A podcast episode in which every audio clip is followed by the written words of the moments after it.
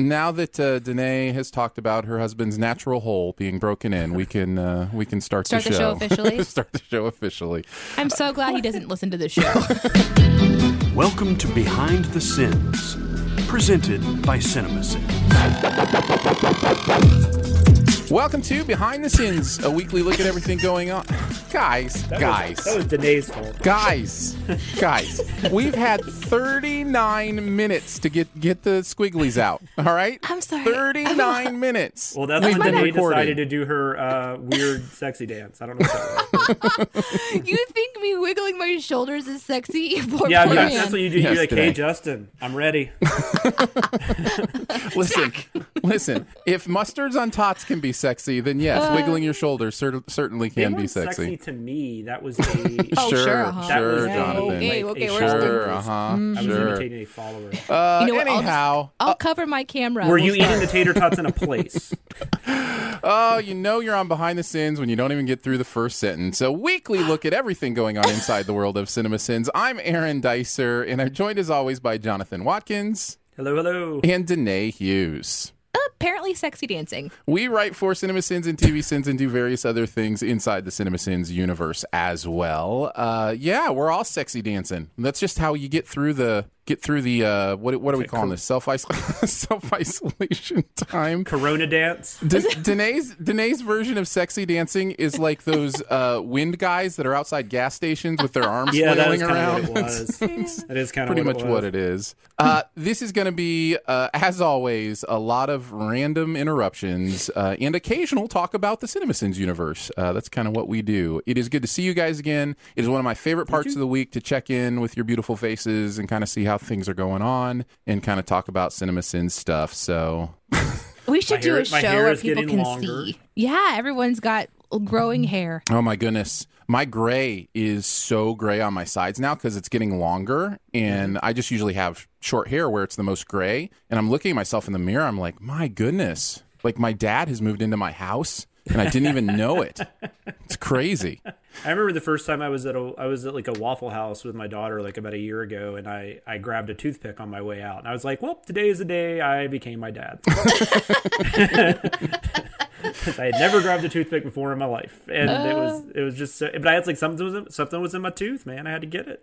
Right. What that's what it, I That's had what to they're pick there- it out No, of my, my wife. tooth. Uh, my wife treats her hair, and uh, she obviously right now she's not going to see anybody. She's like, I'm just going to let it go gray. And Yes. it's, it's so gorgeous. That's l- cool. I love gray hair. I love my gray hair. I actually am enjoying seeing it. But yeah, there's. Um, I th- I think gray hair is a really beautiful thing. So I'm I'm glad your wife's made that call. Yeah, it's mm. super in too because people are actually dyeing their hair gray. yeah, Yeah. I that's interesting. So now's the time to do it. You know, That's like people that never. No, that's not even a good comparison of mine. I was gonna say something about holes in jeans, but that doesn't even make any sense.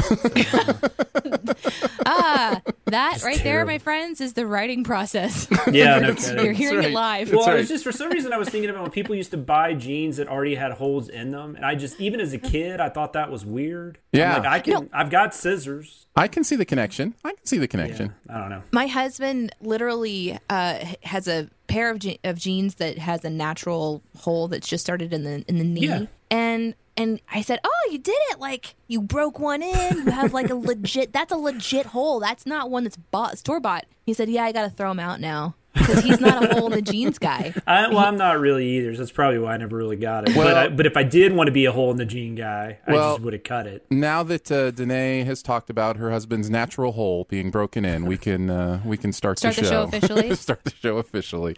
I'm so glad he doesn't listen to the show. What was I? Wa- oh, never mind. I can't talk about that. That's a future episode of something we're doing. But All right, let's get into the Sinside scoop. What's he building in there? No attention to We're going to take a look at the videos from the week, the process of sinning them, how we felt about the stuff we're sinning as well. Uh, we will begin with TV sins. Still sinning the SpongeBob. We're not quite done with SpongeBob yet. We've got one more, uh, but uh, I had never seen this one, and you guys sin it, and so I had the fun experience of you know watching SpongeBob in bits and pieces, which I'm going to be honest, probably just as good as watching the episode. You know what I mean? Well, like we- it's not like the episodes like- are meant to be philosophical treatises on something. You know, it's just fun. Was this the one that was like like nine minutes? So I mean, it was like almost the length of the the episode. So. This was a an interesting one because on the schedule it said that there was it was an A B situation. So we actually mm-hmm. thought going into sinning this one that there was a part A and a part B, and I watched it and they were completely unrelated. The one that we were we were going to do Krabby Land and also the camping episode. Um, but after watching them and realizing that they were not related, I decided to suggest that maybe the camping episode was more interesting of a sinning experience where you know spongebob and patrick want to go camping and squidward thinks he's going to have silence but they really just camp in between the two houses and he goes over to complain ends up joining them and then the shenanigans is essentially that patrick and uh, spongebob read these tabloids about sea bear attacks and squidward doesn't believe that the sea bear is real and so when uh, uh, SpongeBob and Patrick are telling him all the things he shouldn't do to attract a sea bear. He puts all those things on and does all those crazy things, and then of course this sea bear ends up actually coming and attacking him and multiple times. Yeah. Was multiple, multiple times, and then of course Cecilia. So that that was the kind of premise of this episode. It should have been. Chris- It should have been Did a Chris send really feedback on this one? No, Okay, so Danae, I'm almost positive. Correct me if I'm wrong. This is the one where he said this is one of the most annoying things I've ever watched. Wasn't it this one? yes. Oh yeah, and he it, did. kind of is. It- no, he it's- said, um, "This is the most annoying episode of television I've ever watched." I mean, that might be a little much. Although he probably watches a lot better television than I do. But um, but yeah, it was it wasn't great. It wasn't my favorite. Uh, listen. if you're not into it, you're not going to have patience for it. If you're if you not don't like into it, it's gonna grate I got on you. chastised for in the comments. oh, did you? Oh. Well, no, I mean not me personally. I did write that sin about him being terrible, but that was also a, a Cinema Sins narrator thing or TV Sins narrator thing. That's the thing. I mean, I do put my opinion in these things. We do do that, but I do I do make it a little more crazier because I'm assuming you know we're we're speaking as the narrator. Well, it's actually Uh, one of my, my favorite part of uh, those comments. We're seeing people make the connection between sinning Squidward for being so awful, and then also that the narrator is aware on some level that he kind of is Squidward at the Yeah. same time. I Yeah. actually, yeah, I have that pinned for my comment section because Yeah. I wanted to talk more about that. Um, Yeah. So oh, I'll want to circle back to that specifically when we get All to right, the we'll, comment we'll hold that for the comment section. But it was one of my favorite things going on there. And there is even a, a different discussion elsewhere. I don't think it's in this video, it's in one of the other videos. And get this a discussion on YouTube between two people one who, who thinks CinemaSins isn't very good, and another who uh, loves what we do, having a civil conversation about their disagreement on, you know, are the things we do. And I This read was the, in the comments. Yes, for- yeah, and I was like reading through this, and I was I was really impressed with just the discourse that was going on, and the one person saying, you know, well, of course they have truth in some of what they do because all comedy comes from a good place of truth, but what they're trying to do is make you laugh, and then he would come back and say, yeah, but I don't think it's funny, and of course I've always said that's if you know if you don't think it's Yeah, funny, absolutely. then It's subjective, man. yeah, it's totally you know subjective. So, but yeah, it was interesting. I hmm. just I just I find it interesting though. I I typically don't watch things that I don't enjoy. So I always I just always find it interesting the amount of comments and I'm like, why why did you watch? I'm glad you watched it. Thank you. You know. Yeah. Thank you for the for the watch, but like I, I just I don't know, it's weird. Yeah. Anyways, I like found all that interesting, but we yeah, we no, get- that's really cool though. I, I do like that's one thing about reading comment sections that's been interesting is that there is some good in there. Uh, I thought this episode was interesting too, uh, from a writing perspective, uh, because I did learn a lot about Squidward in this one, and we talked about how how much we hate on him, which I guess I probably should wait on because I could talk about writing the sin. Because I know Aaron, you really want to start. Oh no, I, I don't have to. I mean, generally we just start with the person who didn't write on it. So you know, yeah, I can, but that I mean, like, who likes rules? Man? I'm not starting at all this week. not you. It's certainly not you, Danae. Go ahead, no, for real, go ahead. Uh, yeah, and not Jonathan this week because he doesn't get to start on anything because he wrote on every single video this week. Except for music video stunts. Uh, but anyhow, uh, great job, guys. I really liked this. Uh, the backpack observation was one of my favorites. The fact that SpongeBob has no shoulders, like why even wear a backpack? Uh, the toilet observation that it's just like a couple rows of bamboo, uh, and the way that was played out was good. Um, the groceries, Vaseline, and condoms line uh, really made me laugh. That was Yeah. that was weird. That worked out really well because I, I when I was writing, I wrote that sin, and then like literally the next thing he says is, you know, how do I get inside? Yes. and, then I was And you're "Oh, like, that's what the. Vaseline is for. so funny. Yeah, it worked really, really well. And uh, the is it a sea nurse bear uh, also made me laugh. Uh, yeah, Danae Danae massaged that one. That was I wrote. I know. I well, she noticed the cast too, but I had written Yeah. something, mm-hmm. and then she added that to it, which made it even better. Well, it's a callback That, to we the had very we had a lot of sins actually. We had to cut a lot on this one. This was a pretty easy one. I mean, there was a lot of material, so you you picked the right one, I think, out of the two. Yeah, there. It was a kind of a callback to when we sin the pilot of SpongeBob. There's a bus driver that gets hit by a balloon several times, and then all of a sudden has a cast on, and it's just like you know, Yeah. when that's did he- exactly that's exactly what I was doing. No, I don't think I wrote on that one.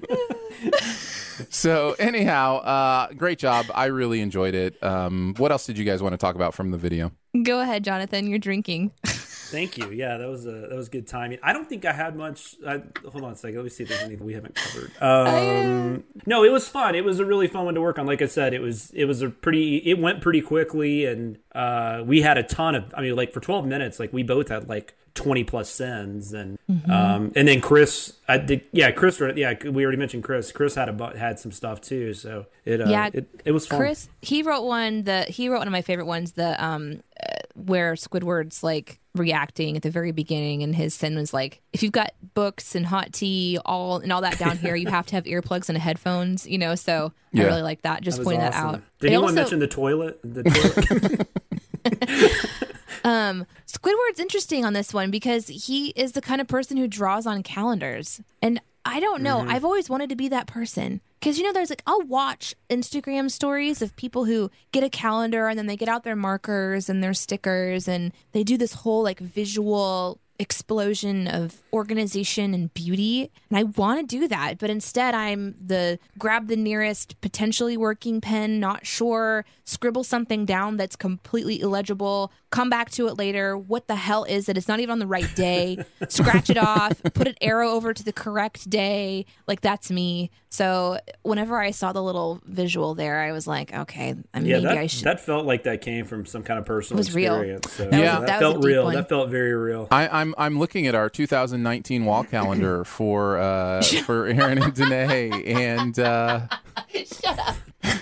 Danae very much pushed for a wall calendar. We need a I wall calendar so we can use it and put stuff on there and see it in front of us. And uh, yeah, there's nothing on that calendar. There's nothing Uh, on there. No, because then I get worried about putting stuff on there because then it, I'm going to mess it up. Uh, I'm a digital calendar person Yeah, for sure. for- That's yeah. much, much easier. Uh, I also really enjoyed writing the Do you know how hard it is to spit when saying the word bum? Yeah. Um, I Sometimes things just hit you whenever you're writing, and it's like, that's really That was one of my favorite things, and I was only holding it for the comment section because there was a, a fun comment about it. Um, but yeah, I, I loved that as well. I, I think what I liked about it is that it, it you can spit while saying the word bum, and I know that because I then spent the next three minutes trying um, to spit while saying the word bum. And the reason I kept it in my script is thinking about all the people who are going to do the same thing. And it was, you know, and you were probably playing off that Outlander sin about the Gleek, and then, Yes. then you thought about So when they were on the when they were on the bus in the pilot episode of SpongeBob, and it just so came weird. Yeah, Yeah. right. I remember that like it was yesterday. No, no, no. Uh, That literally is a callback to another sin from SpongeBob. There was a spit sin two episodes ago in SpongeBob where, Oh my and, God. and it was Squidward was spitting, and we talked about how is there spit falling to gravity in the water? Shouldn't it be floating How in front of do him? Do you know when I, I will we'll talk about this when we get there, but we have another repeat sin. Um, it starts we in do. this episode. It, it's in this one, and then it comes over into the next one. So we'll talk about that. Uh, the other one that I wanted to mention that I really enjoyed was the "No one will be seated" as SpongeBob uses his last remaining functioning brain cell to formulate a simple thought. I really liked writing that one. Oh, what I was really the like that one? What was the one that was like me? That one made me laugh okay, too. That that's one. the that's that was the Squidward one, the Yeah. self-referential Squidward, and we'll talk about that. yeah, yeah, yeah, yeah. Yeah. Anyway, it was a fun episode for sure. Great stuff. Uh, let's move on to Better Call Saul Uno, uh, which, by the way, Spanish for one. In case you didn't Oh, know that, okay. um, not I necessarily just thought it was a game. Yeah, not- That a would have been card good to game know with when I was writing the script. Yeah, not a reference to the card something like that. game. Yeah. Oh. Many people don't know this. It is actually a Spanish word for the number one. um, Oh, okay. So, which Well- come to think of it, in that game, when you're down to one card, what do you say? You say uno. Oh, I thought it was like See? yes. That's right. Uh, uh, I love this show so very much. Um, I am all in on Vince Gilligan and what he's done with Breaking Bad and Better Call Saul. Uh, so it was really fun to kind of look at this again. This was a Dicer Watkins script, so Jonathan and I wrote on this. Um, I, going back and revisiting this, was reminded how much ground this show has covered in four seasons uh, because it really has invested itself in several different kind of deep storylines. You know, it started off with the brother stuff, and that stuff is resolved in the first couple seasons, but it also continues to carry its weight into the future seasons. And I just, I just going back was really reminded of how meticulous this show is and just how smart it is. Cool. I watched it. Uh, I've seen this pilot a few times because I've tried to start watching this show a few times, and I've only gotten like five or six episodes in. but uh, it's nothing. Not, I don't dislike it, but for whatever reason, I just it's not. I guess it's not connecting with me the way it does some people. Um, I don't want to have sex with it like Aaron does. Oh, yes. Um, what really helped me writing the script was in the uh, I don't know if you guys remember this in the SpongeBob pilot. There was this part where they were driving a bus. Oh, is that when he spit? Because I saw that scene. No, but no, this was this was really interesting to work on. These Vince Gilligan uh, Breaking Bad was really hard, and this followed suit. This was these have been really tough ones to to sin because and it's it's not because nothing happens, but I I don't know I don't know what it is. Maybe because a lot of it just feels like you're just that's the point, you know, when you're trying to sin it. Um, so you have to get a little creative. But uh, but this ended up being a really fun one to work on once we got into the uh, combination process, collaborative process. Yeah. I did not have as much fun writing it by myself. I don't think. I, I struggled with it a little bit, but but, You but I didn't felt, wanna I be felt better about it once you know we started working on it. Once we went from Uno to Duo. To do hey, there is a Dos game by the way. My daughter has it. It's uh, it's it's basically Uno, but Do- uh, it's oh, called it's not about like um, like medic medicine doses. Oh. no, I thought I thought maybe it was a drinking game with Dos Equis, but uh, no. It's the sequel to Uno. oh, it's a card fair game. enough. Fair enough. Oh, okay. Uh, yeah, I just think. Uh, I- do we think that the creators and directors of great TV, like I, I say this is, and some others would say this is, should they be mentioned in the same breath as great movie directors now? Has TV become that prestige where you can mention Vince Gilligan in the same breath as like Damien Chazelle or? Oh, no, I think well, Damien Chazelle's about to have his own show though I, in a couple weeks. Mm-hmm. Um, I, I I think it's just different. I mean, I yeah, why? I mean, why not? Yeah, I mean, I think so. Yeah, I think so too. I Um, think we're kind of reaching that point where you can kind of be in, in just as much awe of the skill from Vince Gilligan and what he's doing in these shows as you can from Alex Garland, you know, in Ex Machina or whatever. So, yeah, I think so. But yeah, it's interesting how he ties everything together. I mean, I think that's just him. You know, I mean, he's just a smart guy. But I, because I don't think this was like, I, I don't remember. I, I didn't, I don't, I didn't do a lot of research into this. I feel like I've heard this in the past. This was not the first idea for a spinoff. Oh, no. The first idea was a Yeah. comedy. The first idea Oh, was to do a, right, like a case of the week kind of comedy kind of thing. And I'm so Yeah. glad they went this route instead. It's just Oh, so yeah, much more. absolutely. I don't know. There's just so much more you can invest in it. Um, although comedy's fun too. I like comedy. But I assume that beginning is like that's a decent ways in the future. Like, do we like do we not get to that point for quite a while, or have they not gotten to that point yet? The first Is that a episode of every season starts in black and white in the future and Okay. continues that story. Uh, and those segments get progressively longer each season. Um, So we haven't, but you haven't reached that timestamp. no, we've learned some more things about what's happening in the future, but we So know that's post, but that's obviously post Breaking Bad, correct. right? Yes, exactly. Yeah. Yeah. Okay. Uh, Cool. Danae, why don't you kick us off since you didn't write on this one? Oh, cool. Yeah, you don't want to know if I've seen the show. I see. I'll just jump right in. well, in. I mean, I guess people could use a drink. Uh, have you watched the show, uh, Danae? No. Okay, I have take not. a drink. Okay, Just wanted enough. to just wanted to get that out there. I liked it. I really enjoyed it a lot. The roll commercials, r- roll them already. Roll, roll, roll. That was really fun. Yeah. Um, the whole repetitive thing. The hand dryers. Um, can we talk about hand dryers for a second? Sure. They're so disgusting. They're the worst. They're so nasty. So as I'm watching that particular part, it's like it is better for me. I just like I'll just kind of shake the water off, and then I usually just use my own clothing to wipe my hands off anymore. Yeah. I don't it, like. What touch- is it about hand dryers that gross you out? It's just blowing shit on you.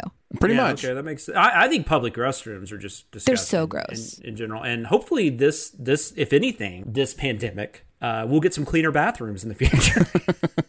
some cleaner public I- restrooms, maybe. I wouldn't trust it. I Yeah, I use I use my shirt to lift up and open the handle if there's no paper towels anywhere. Otherwise, yeah, I yeah, guard yeah. my hand with paper towels. Um, I don't want I don't want you to get the visual like I take a paper towel and I just like wrap it around my hand until it looks like a gigantic Q-tip. I don't do that. I just do one like one paper layer between me and surfaces is is, is I- fine. that's what I do. That's what a lot of people do. I think. But when it comes to the blow dryer, if there's no option other than a blow dryer to dry my hands, I just use my clothes. I just Yeah. want anyway. I mean, the how- only thing worse than that, I don't even know if women's restrooms ever have these, but some older like bars and stuff, you'll still go into these men's restrooms where they have like the I don't know how else to describe it except it looks like a cloth diaper, no and it just like, do you know what I'm talking about? the Oh, yeah. that recycles Yes. Yeah. itself. yes, Yeah. yes. Oh my god, those things That- are so bad. That's like that and like soap on a rope. Like, go fuck yourself.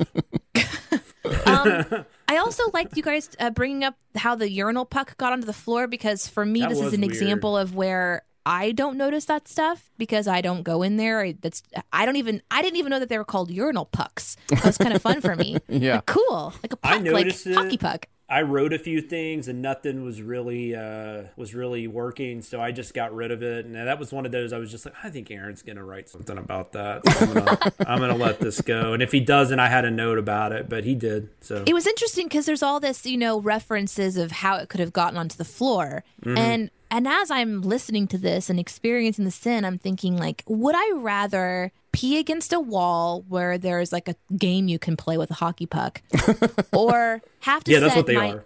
or have to set my naked ass onto somebody else's piss in a toilet? And my answer is, I want to play a hockey puck game. So I feel once again, you know, that maybe it'd be just easier if I had a penis. I don't. It won't And be am the I last time I stupid? say like, that. what are those? What are those? Those are like, are they, what are those pucks for? I, I don't. I mean, I guess I know they like they're like uh, they're not odor eaters, are they? They're Yeah, just they're deodorizers. Yeah. Are, Oh, they're deodorizers. Okay. Yeah. I knew there was some kind of chemical involvement, but I never really Yeah. thought There, much there may be a about it. cleaning element to them as well, but it's mostly Yeah. the deodorizer kind of thing. They're not actually for games, Ur- but I'm sure it is. is. Urinals are fine in, in concept, but the problem, although, but the problem is, is that I don't know, like urinal etiquette, it, there's like is not universally followed very well. So Right. people try to have conversations with you, or That happens in women's restrooms a lot too, and more Um, people often. like bring in like put drinks and food on top of the urine. Oh, oh, ugh. gross. Yeah, More often now, the thing that, that's happening more frequently is people are having continuing their conversations on the phone in the next stall, which is really Hmm. fascinating.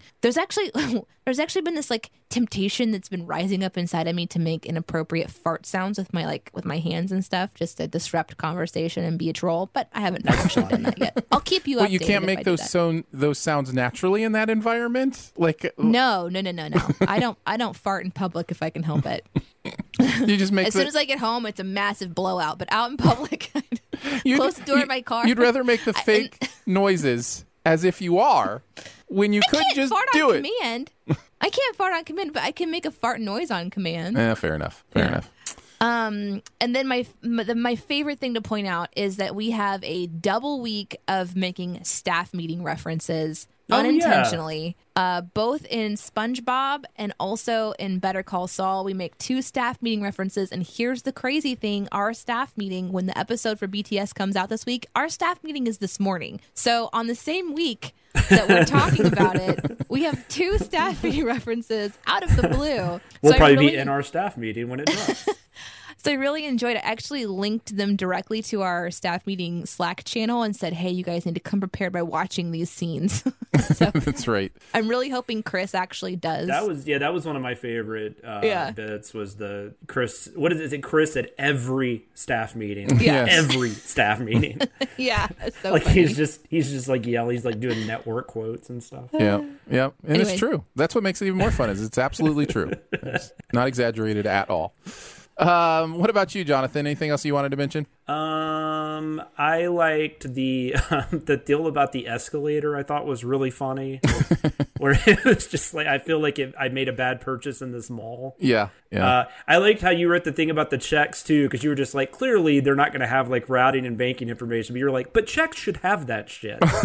so it's like we're going to sin it anyways. Ass based crevasses, uh, obviously was was very funny, but yeah, Yeah. that's all I had. Uh, I I liked the um the moment where somebody says something about yes I grounded myself and uh, and then making it you know two, uh, parenting circa 2020 because we're Yes. all grounding Yeah. ourselves uh, Yeah, right that now. was good. Uh, so I did enjoy that, and I also really. Really glad that we got a sin removal for the acting in this show uh, because Michael McKean is so Oh, he's so underrated and he's Yeah. so good and he just brings it in this show. Um, well, he's so known for comedy, right? I mean, that's yeah. such a that's such an. I mean, I, you know, he's a good actor. I mean, it, well, and here's the thing. I mean, I don't know why people don't realize this. If you're good at acting in comedies, you're a hell of an actor. yeah, no, because that's real. one of the hardest things to do. Yeah. Um, so it shouldn't be a surprise, but it seems to shock people, like when you know Jim Carrey does a dramatic role or Will Ferrell does a dramatic role. right. Uh, so, but yeah, no, Michael McKean's out outstanding in or this show. you know, Uh, one of our greatest actors of all time, Tom Hanks, started in comedies. You know what I mean? Like it's it's yeah, it's, I it's mean, even go back to like Chaplin or Right. you know, whoever. Yeah, yeah. for sure.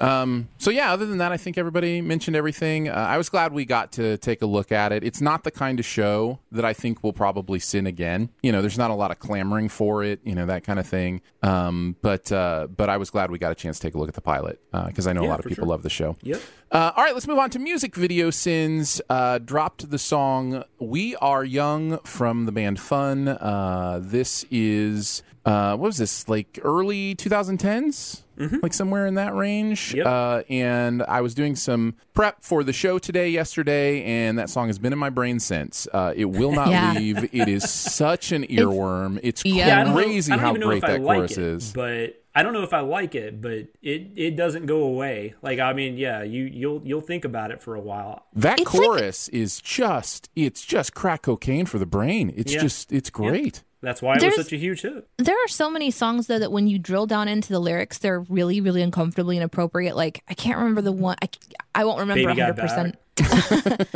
Um, Me like so horny? where, like where there's a like he's stalking her is a really famous one. There's- Oh, the uh, every every breath you take. Yeah. Yeah, yeah, yeah. yeah, yeah. Where- it's, where which is which is a great song, but Yeah. but but a lot of people for the longest there's people that think it's like a love song, and you're like, Yeah. no, Yeah, and this seemed to be one of those. It was in the comments quite a Yeah. bit of, of what this song is about. I think it was domestic abuse was something that was like written about, and Mm-hmm. that was really interesting. I, I I think it's interesting that this one is coming out of our archives. I don't know how much like the, it's a situation where we had another uh, video planned, and then we had to do a little switcheroo, and this one had Mm-hmm. been kind of waiting for its turn, and so here it is coming out to the daylight. Uh, a lot of the comments are like, "This is an older one," but a lot of love for it too. Um, so I thought that was interesting. Uh, It also said uh, when it was written, uh, one of the sins was that it was um, interesting to hear a beginning of the decade like sin because Yeah. we're in the beginning of a new decade when Yeah. it actually hit our channel, but it was written for like last decade. so yep, things like that sometimes happen when we release videos. Um, absolutely. Well, I mean, it's just like if you listen to a video that came out a year or, or Yeah. ago, yeah, same thing. So yeah, but it's wasn't it, but i like that it was all still relevant. The the jokes were still really fun. Um barrett said he loved the song and it's one of the catchiest choruses of all time so he's totally Yeah. totally on with us. He said you know Janelle Monáe was a waste of they like wasted her uh I forgot she was. I mean, because I don't think I really knew who she was at the time. So, Yeah, me too. Like when when I remember when a few months ago when when we did this edit, um, I was like she popped up in it, and I was like, that's Janelle Monáe. Like, Well, and I Yeah, think yeah, I at the time it was just uh, Tightrope, right? Her only song at the time was Tightrope, I, and, I it- don't, and it'd you been like me. a huge yeah, hit. she wasn't like huge yet. I mean, she was getting. Yeah. I think she. I, well, I, that's not fair. I think she probably was well known, but like she, I, I did not know who she was. Yeah. At the yeah time. Um he also just i mean not not a lot more but that this video is the similar to the other ones we do which is that the video seems to not match the song Mm-hmm. which is just one of the things we get to talk about every week You know, it kind Seems- of matches it more than most, though, because there's something They're very fun. destructive about Yeah. the the quote unquote fun that they're having. Like this is a song, like you said, as you dig deeper, that it that's kind of about when you're young that you don't think ahead to consequences. That you know, there's this this kind of thing where it's like, yeah, I know I'm a jerk. Yeah, I know I'm being awful. Yeah, I know getting drunk isn't good for me, but we're we're young. What do you expect? Kind of thing. And that's kind of what the the song is saying. It's not necessarily a message I agree with You know, like I've talked about with movies and stuff, I don't identify with that. Like I didn't feel like I had to party to have fun or do anything destructive to have fun. But the video itself does kind of match that. You know, it is it is very destructive. It's just not dealing with like the real depth of Right. like abuse and harm and those kind of things uh, that it probably should be. Um, that's kind of in the lyrics, but It is interesting though to look back on stuff like that. Like if you were somebody who partied and drank a lot, which I did, and now I'm just like, Ugh, how did I like like how did I do that?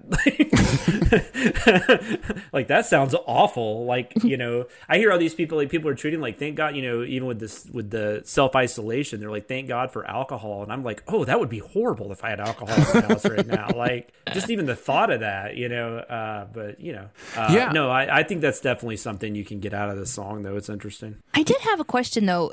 We did we just talk about ska dancing last was it last week? Okay, I couldn't remember if that was with the two of you or with somebody else. That was you guys about the, the guy dancing. yeah, Same. I had mentioned Yeah. it. Because you mentioned your brother did the ska dancing, right?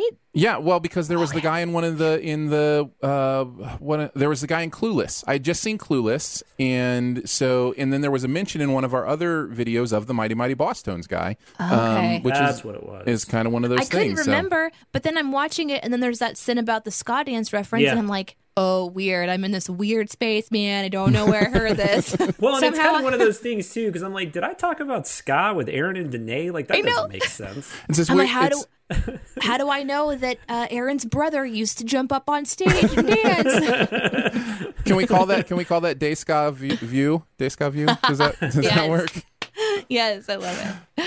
Uh, yeah, I uh, as far as the song itself goes, um, I do ha- I have some issues with the message, but I I love the the melody. Like it's just it's an earworm. So yeah, I, I kind of agree with that. Uh, let's talk about the video itself. Um, the, the the slow motion causing Zack Snyder to spontaneously orgasm uh, Yeah. made me giggle. I thought that was great. Uh, the uh, the aftermath uh, questions about the the woman as she was leaving. Like I need to know more Yeah. about this woman who just incited this riot and is now walking away unscathed. Yeah. Like Yep. so great. I love that so much. And I will say, I did do some research, and a lot of the quote unquote actors, the extras, the, the participants in this video w- were injured. Like they had bruises and scratches, and like they really went for it. The band was fine. They were kind of in a separate Oh, area of course. when it was filmed. Uh, but the Oh, people who did the big scene, they, they actually came away with some injuries. So, Well, yeah. and, I, and I guess the lead singer, I guess he's a producer now because there was that one sin about, Yeah. you know, he's not producing a Taylor Swift track here, you know. So I, I assume that's what that was Yeah. in reference to. I didn't look into it. You know, Yeah, Barrett totally. wrote it, but uh,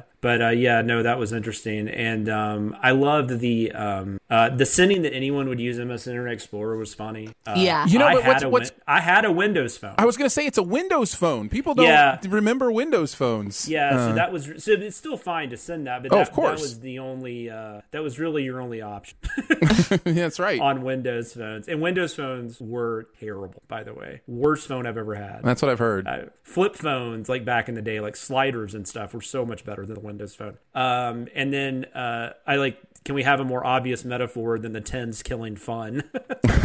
yeah. I thought that was really funny because you're talking about how you don't see them anymore.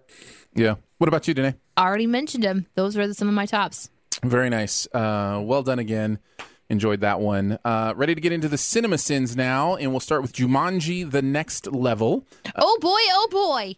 This was a uh, Cher Watkins uh, script, so Barrett and Jonathan wrote on this one. Uh, let's talk about the movie itself first. Uh, this movie is just such a failure of imagination. It's just such a, a you know to take something that was fun and you know audiences enjoyed and then completely misunderstand what people enjoyed about the first one, or at least misunderstood what I enjoyed about the first one. Um, How and- dare they not make a movie The second you? one, you mean? yeah, I'm just saying the second when they Or made the previous, the second the one. previous one, right? Yeah, when they made the yes, I'm sorry, correct. I'm just I, no, it does, no, because you might be talking about the Robin Williams. I no, have no idea. absolutely, That's why I was asking. absolutely. You're absolutely correct to make that distinction. I think it's one of those crazy weird things. I see these two Yeah. movies as separate from the first Jumanji Oh, movie. I do too. Um, even though they are literally sequels. Th- th- They're not reboots. Yeah. Th- These are No. sequels to that original Jumanji movie. So it really should count. Um, I just my brain doesn't do it well, for some yeah, reason. and, and the fact that I mean the Bebe Neuwirth character is in this movie from Well- the from the Robert from the '95 one. and we didn't have any sins on it, but there is a uh, post-credit scene in this that is even more explicitly uh, about the first Yeah. Jumanji movie uh, yeah, as well. we did. I, I don't remember if we did and we got rid of them or not, but no, we didn't. We didn't. We didn't end up with anything on that. Yeah, this movie. I don't know. I saw in the theater and Chris and I reviewed it, but we did it like obviously like the day after we saw it, which is always tough. And I think we gave it like semi-passable, like because Kevin Hart's really good in this. He is. He's really good like in it. he actually gives a performance. Like he's not just being Kevin Hart. His Like, Danny he- Glover is Yeah. legit. It's Yeah. really good. Yeah. Well, and just that that type of character, like everyone's got like that uncle or grandfather or whatever Mm-hmm. that, that talks like that and is really like like you know it's so like so slow with their stories. My wife's uncle actually, uh, oh my god, I mean he'll just. I mean, he's the nicest guy in the world, but like he spent like 20 minutes one day talking to me about pens. And I've, oh my God. I mean, Uh, but- honestly, pens are amazing. There's so many different kinds. I was going to say, it sounds like kinda today. I think Do you, I've well, do you remember the conversation. birdcage though? Do you remember the birdcage Oh, yeah. with Gene Hackman where he's talking about how they drove home and the the leaves were changing colors and that that's kind of what Chris that's kind of what Kevin Hart's doing in this movie and it's it's really funny. So there was enough there, but then watching it as and so I think I gave it like a B minus or C plus, but watching it uh, do not watch it again. I mean it every anything that remotely held up for me i mean it, that was remotely good for me the first time did not work on me at all the second time and this movie takes so long to get going It's Oh, seen it's, that way. it's horrible. Oh, it's it's oh just my so God. poorly structured. It's so, there's no thought that has gone into this plot. There's no thought that has gone into, and that's the thing about a movie like this. It's kind of interesting with what we do is you know we've talked about this before. When you sin something, you're not necessarily saying something is bad because of a sin. It doesn't always work that way. It's not a one to one ratio. In a movie like this, I can go to the movie theater and I have can have a good time, and I did. I laughed a little bit. I enjoyed Kevin Hart's performance. It was, you know, it's just it was inoffensive. It was just kind of fun. But even in watching it, I was like, I know this doesn't hold up, and I know when we're, we sin this, it's going Yeah. to completely fall apart like a house of cards. And then you you start to actually think about this stuff, and you know, the everything just falls apart. It's just you know, you it's not that you have to put the uh, the real thinking into the plot and make sure everything works out for a movie to be good. But if you don't do that, man, the other stuff better be excellent because it just it gets hard to watch sometimes. yeah no it is and then and the, Are we talking about Jumanji or Night at the Museum? Because I think that applies to both. I think Night at the Museum is a little bit better, but we'll get to that. Uh, but yeah, no, you're not wrong. You're not wrong. did wrong. barrett i don't want to steal anything from barrett did he write in anything about this Yeah, just but just a real brief thought. He thought Okay. that this movie was disappointing. Um, he really liked the last one, but this one was so full of bad impressions that I couldn't get into it. He said uh, the game didn't make sense. The stakes were minimal, and I really didn't feel like everyone was. Uh, oh, and it felt like everyone was phoning in. Well, I was he- I was really glad you guys went hard at the um, the rules of the universe, specifically related to them all falling in that pond and getting the Yeah. exact character they wanted. That was the biggest pond of convenience ever. And even in watching it the first time, I was like, "That's just so lazy, just so lazy." Well, and we had a hard time, be- not a hard time, but we had just there was so much to sin about the gameplay. Just like, although some people in the YouTube comments made some comments about this that I, I don't know if I copied any of those over. I think I might have copied a couple of them, but people were saying, well, I mean, you know, because we kept it, it kept seeming like each character was so vital, especially the horse. The horse ended up being so vital to the movie, to the game itself. Mm-hmm. And you're like, well, what if, I mean, what if the horse hadn't been there? Like, the horse almost wasn't there. So like I remember Chris even brought that up immediately when we reviewed it. He was just like, I don't understand. Like it, you have to have the horse to win the game. But like, what if there? And it's like, so does this movie? Does that mean like eight people have to play this? It just everything about the game just makes no sense to me. But I'm not a gamer because one of the things we did get com- we did get commented on was uh, we wrote the sin about you know we, we know have you ever played a game where somebody sprains their ankle and then apparently there is some freaking game where you can like break your leg. no, and you- I, and it's it's like, it's kind that of funny. Sounds terrible. because the comments are, are basically just yeah this game yeah this game Yeah, I this know, game it's like just all these that gamers mean know that game's- examples That doesn't mean that game's fun. You know, I think that was the whole point of the sin. Was like, why would you want to play a character that sprains his ankle? But yeah, that was the main thing. I mean, we were just just the way the game itself worked, and um, and just you know the gameplay itself. Like there was that scene with the bridges and it was like, oh, that's cool. Yeah, he knows geometry. But then it that didn't even matter because then the bridges started going everywhere. Yeah. So like his geometry. That's what skills- geometry does. It goes everywhere. That, it's that's very true. confusing. That's true. Well, it's not so but, much that the uh, geometry wouldn't help with something like that. It's just that the movie doesn't care to show us how. Yeah. The movie and it is wouldn't not, help you fight monkeys. the the movie is not interested at all in following through on its presuppositions, right? It's saying, okay, Yeah. you're good at geometry, so you'll be able to do a you know uh, a map a pattern of how to get through bridges, and then bridges are falling apart and monkeys are attacking, Yeah. and the movie's like, ah, forget that whole thing. We're just gonna run. And then, and then ca- and my the worst part for me was almost the worst part was when the characters would die. They would just show up at random places, and it's like I know enough about video games to know that you go back at the at the least you go back to the beginning of wherever you are. right. you know, and like, but like that one where uh, I can't even think of her name uh, from Doctor Who and Guardians of the Galaxy. All of a sudden, her name escapes me. But uh, on the bridge scene, she falls back down in the middle of all those bridges and could very easily just die. Again, You know? Yeah. yeah. Yeah, again, yeah, and um, I was just uh, pretending like I was writing on it, and I was like, you know, oh. But we- so we- I did a little quick Google search, like games Yeah. where you can sprain your ankle, and like the top results are ankle sprain, getting back in the game. I'm like, no, no, no, no, I'm not an athlete. I What, just um, Karen Gillan, by yeah, the way. Karen Gillan. Yeah, thank you. Yeah. But we had, yeah, m- I think uh, Martha is her name. Why'd you say that? What's her name? Um, but uh, that was so we had a lot of sins. So we had we actually and we even had to cut some after it, the video was made because some of those we didn't even notice until we watched the video and it was like, whoa, those are back to back and those are very similar. Uh, you couldn't really tell in the script phase. So that if any, if we had a problem at all, it was just trying not to do too many about the game itself. But uh, Hey, sorry about the squeaking.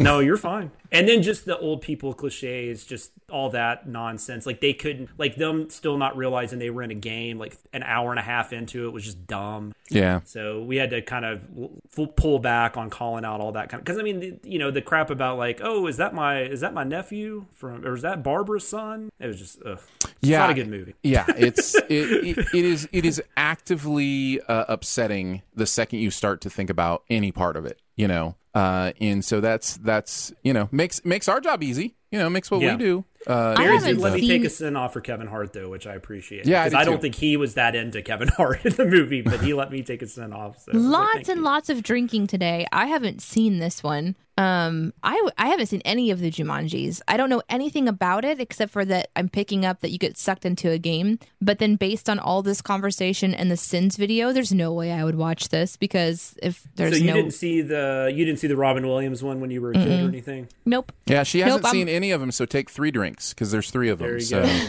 no. or take a drink per character, so that'd be like twenty seven. Um, But but it was really interesting to watch this uh, Sins video and then try to piece together what was really happening. I have to say, at the Mm-hmm. very very beginning, I see The Rock and I'm like, cool, I love The Rock, woo! Which I mean, hate me for liking The Rock. I don't know. He has so much oh, a charisma. people like The Rock. I like The Rock. he's fascinating to watch. His Instagram is so cool. It was just like him at the gym all the time, and then sometimes he holds his little baby, and she's like the size of his bicep. So, he's just a fascinating person. Um, so and I think he's like he's got really good charisma, and and uh, I, I don't know, he's kind of has this infectious sort of personality that I really like enjoy whenever I see him. But then immediately when he started talking in this one, I I also knew I never want no, I never want to see this. yeah, my only problem with The Rock is that I mean, you're just gonna get that character. That's all you're gonna get now. He's not. Sure. He's not gonna go work with like Tarantino or Scorsese. I mean, he's not gonna go try to do something different. He's gonna. He has his directors that he likes to work with. That uh Thurber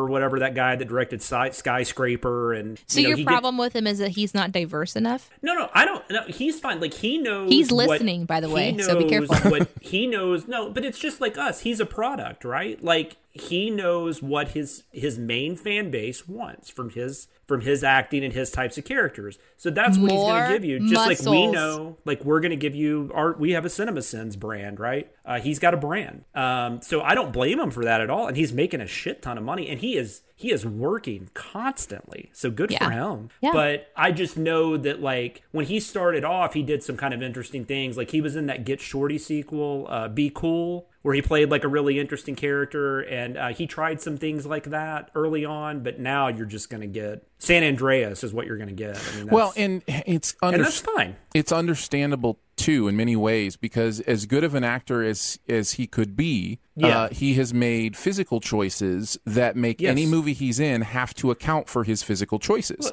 so every it's no movie different he's in, Schwarzenegger. right? Every movie he he's Yeah. in has to account for the way he looks. Uh, Yeah, it's in- absolutely no different than Schwarzenegger was in the 80s and early 90s when he was doing his run. And, uh, you know, I loved that as a youngster. And I'm sure there's a lot of young people that love The Rock for the same reason. So, yeah. I count myself uh, among them. Oh, I know. Yeah, you because you like Skyscraper and Rampage. I do. so, I uh, do enjoy those movies. Yes, I, I. I, I, I, you know what? I will say this: I would probably watch those over this again because Hundred percent. I feel like those movies are shorter, and and they're not as convoluted. Like you know, they're just they're just kind of lean and mean. Right. Whereas this has you know, so I don't know. Uh, some of my favorite stuff uh, from the video. I liked Mad Max Jumanji Road. I thought was good. Uh, we both had different Mad Max sins actually, which was really bizarre. Like at different moments. I Uh, love. we uh, both wrote that. I love that I finally got the amazing context for roll midriffs. I mean short shorts. I mean cleavage. Boobs, cleavage. Yeah. That was that was the line I said last week, and then Yeah, I was like, "You yeah. guys are not going to get that because you have not seen this video." Yeah. Yeah, it was kind of a thought was double. It was a double perverted. giggle for me. It was really funny, and then also I was like, "Oh, that's what Jonathan was referencing." that Uh, was Barrett. We've pretty much mentioned everything else. I nodded pretty much the whole way through the video. I was just like, "Yes, preach it. Yes, exactly." Had the same thought. Yes. Uh, so that was kind of my experience. What about you guys? Um, aside from the stuff that Jonathan's already mentioned, I really liked um the one about uh like starting with the information about the deaths. I think it's such an interesting thing to realize that movies do is they'll allow a tragedy to happen that's completely preventable just to build tension so that you Yeah. have stakes in the game. And this was a perfect example of that. And no, it's not like a not like a super funny thing to point out, but it's just something that I'm starting to recognize more and more. Um, but one of my p- top favorites was great, awesome. Can we talk about sending a five year old to open up the door at night? I was like, yeah, that's good. that's relatable to my life in a big way. So I like that one. Jonathan, do you have any others? No, I didn't have anything else. All other right. than what I was talking about, so we're good. All right, we'll move on to Night at the Museum. Uh, this is an Atkinson Watkinson script. Uh, this was uh, Chris and Jonathan. Uh, so this is the original Night at the Museum of an eventual three. Is that right? Three of these movies have been made. Yes, uh, yeah, I haven't seen uh, this, and I had never seen this. This is uh, this is not something uh, I had ever showed Mackenzie or Oh, interesting. watched myself. So Interesting. Uh, it, yeah, I don't know why. It just never really came up. But uh, this was the first time I saw it, and uh, I really didn't like it. um, well, and you talk about like this movie has so much potential, and it's just it's so lazy. Like they just they don't really do anything that fun with the concept. Hmm, hmm, for me hmm. personally, like I just I this felt like a very like this just felt very much like a Ben Stiller movie at this time period. Kind of like kind of like Jumanji feels like a rock movie for 2019. Today, have you seen any of the Night at the Museum movies? Man, everyone's going to be so drunk on this episode. Take three drinks. I hope you're drinking like half sweet, half unsweet tea like I am, you know? that'll be that'll be helpful. Nope, I've never seen any of the Night of the Museums, although I understand the basic concept is that everything comes to life. Yeah. And I kind of knew that going into watching this one. But I had so many questions about how this all even works. And um, then I Oh, was so did reading we. about That's why we sin it. yeah. Uh, and, and Chris said a lot of the same things. So I guess I could read what he says Sure. if you Yeah. want. Start with Chris. Yeah. He said it's a curious movie, a family movie starring some of the top comic actors at that time, written by Reno 911 writers Thomas Lennon and Robert mm-hmm. Ben Garant. Garant?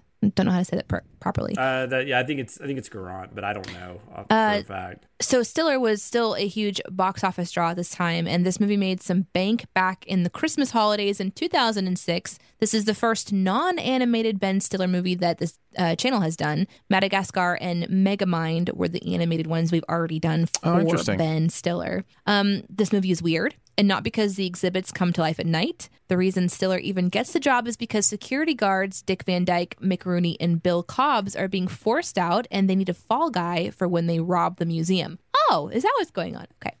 Uh, and apparently, they get to do the hiring for some reason. The Museum of Natural History apparently doesn't employ video cameras in 2006, which allows this whole plot to happen. Yep. They leave Oh, Stiller. that is insane. Yeah, super crazy. Uh, they leave Stiller instructions that are dumb. Throw the bone is the first one. Like anyone knows what that even means. It was my nickname in college. Ah, interesting. No, I'm just Uh, even if you don't care if he does the job well, this is your fall guy for uh, fall guy who you plan to take advantage of later. He could easily die if you don't give him good directions. He doesn't even get a night with all the veteran security guards during his training. The whole movie is for some setup, mainly um, is for sure set up mainly for those exhibits to come to life, and everything else is incidental and throw your brain out and accept everything. There's also a couple of scenes where the movie contradicts itself on what these exhibits are. Theodore Roosevelt, aka Robin Williams, has all the knowledge and memories of Roosevelt, but later he's like, "Well, I was made in, a mannequin factory, and I don't know how to do this thing." Um, Chris goes on to say, I was 29 when this movie came out, so I'm not sure I ever found it amusing, but it obviously did well enough, and two other movies came out. Yeah, I you know I, that's the thing. I mean, you can definitely throw your brain out the door and just watch this. I mean, I, I don't have an issue with that, but for sinning purposes, obviously we're going to call that stuff out. But I do think this one's a little ridiculous. Like like they would never like they don't have nighttime events at that museum. Like they don't ever have like employees stay for uh, overtime to to get an exhibit ready for the next day. Like just none of that stuff. I mean, at least address that. You know, none of that is addressed at all. Yeah. And I think I- the only reason Aaron likes this movie is because Dick Van Dyke and Mickey Rooney are in it. Have I said I like the movie yet? No, I'm just kidding. No, Have but I? you just gave me the look like when I said I what thought it was lazy. What do you lazy. think about this movie, Aaron? Oh, you said you thought it was better than Jumanji. Funny you ask. Um, I do like this movie. I like this movie a That's lot. cool. Um, I I guess it comes down to you're right. Uh, try to put Ben Stiller, Dick Van Dyke, Robin Williams, and Steve Coogan in a movie, and try to make me not like it. Like I just like these are some of Mm-hmm. I'm my glad you didn't favorite. mention Owen Wilson, by the way. Uh, these are some of my favorite people to watch on film, and Coogan's amazing. uh, and so to to kind of experience it then is different than experiencing it now 14 years later right and Mm-hmm. i think if i were in your same position and watching this movie for the first time in 2020 i think i would feel exactly the same way you do uh, i just remember in that moment having a lot of fun with it and I, I think i talked about it as one of my favorite movies of that year i just really Oh, cool. had a good time with You, it and you you might be right because the fir- when you're first watching something as a sins writer, that is very different. Like if Mm-hmm. I had just watched this in 03 or if I just watched this with my daughter one night, you know, after she was born, maybe I would have, you know, just not because I probably wouldn't have thought about these things. But Yeah, no, Uh, there's a there's a lot of suspension of disbelief, or even I would Yeah. even call it apathy of disbelief. Like it's just I don't I don't care that there's no security cameras when I watch this in 2006. I'm just having a good time with the conceit that I've just bought into. You know, I've just bought into this idea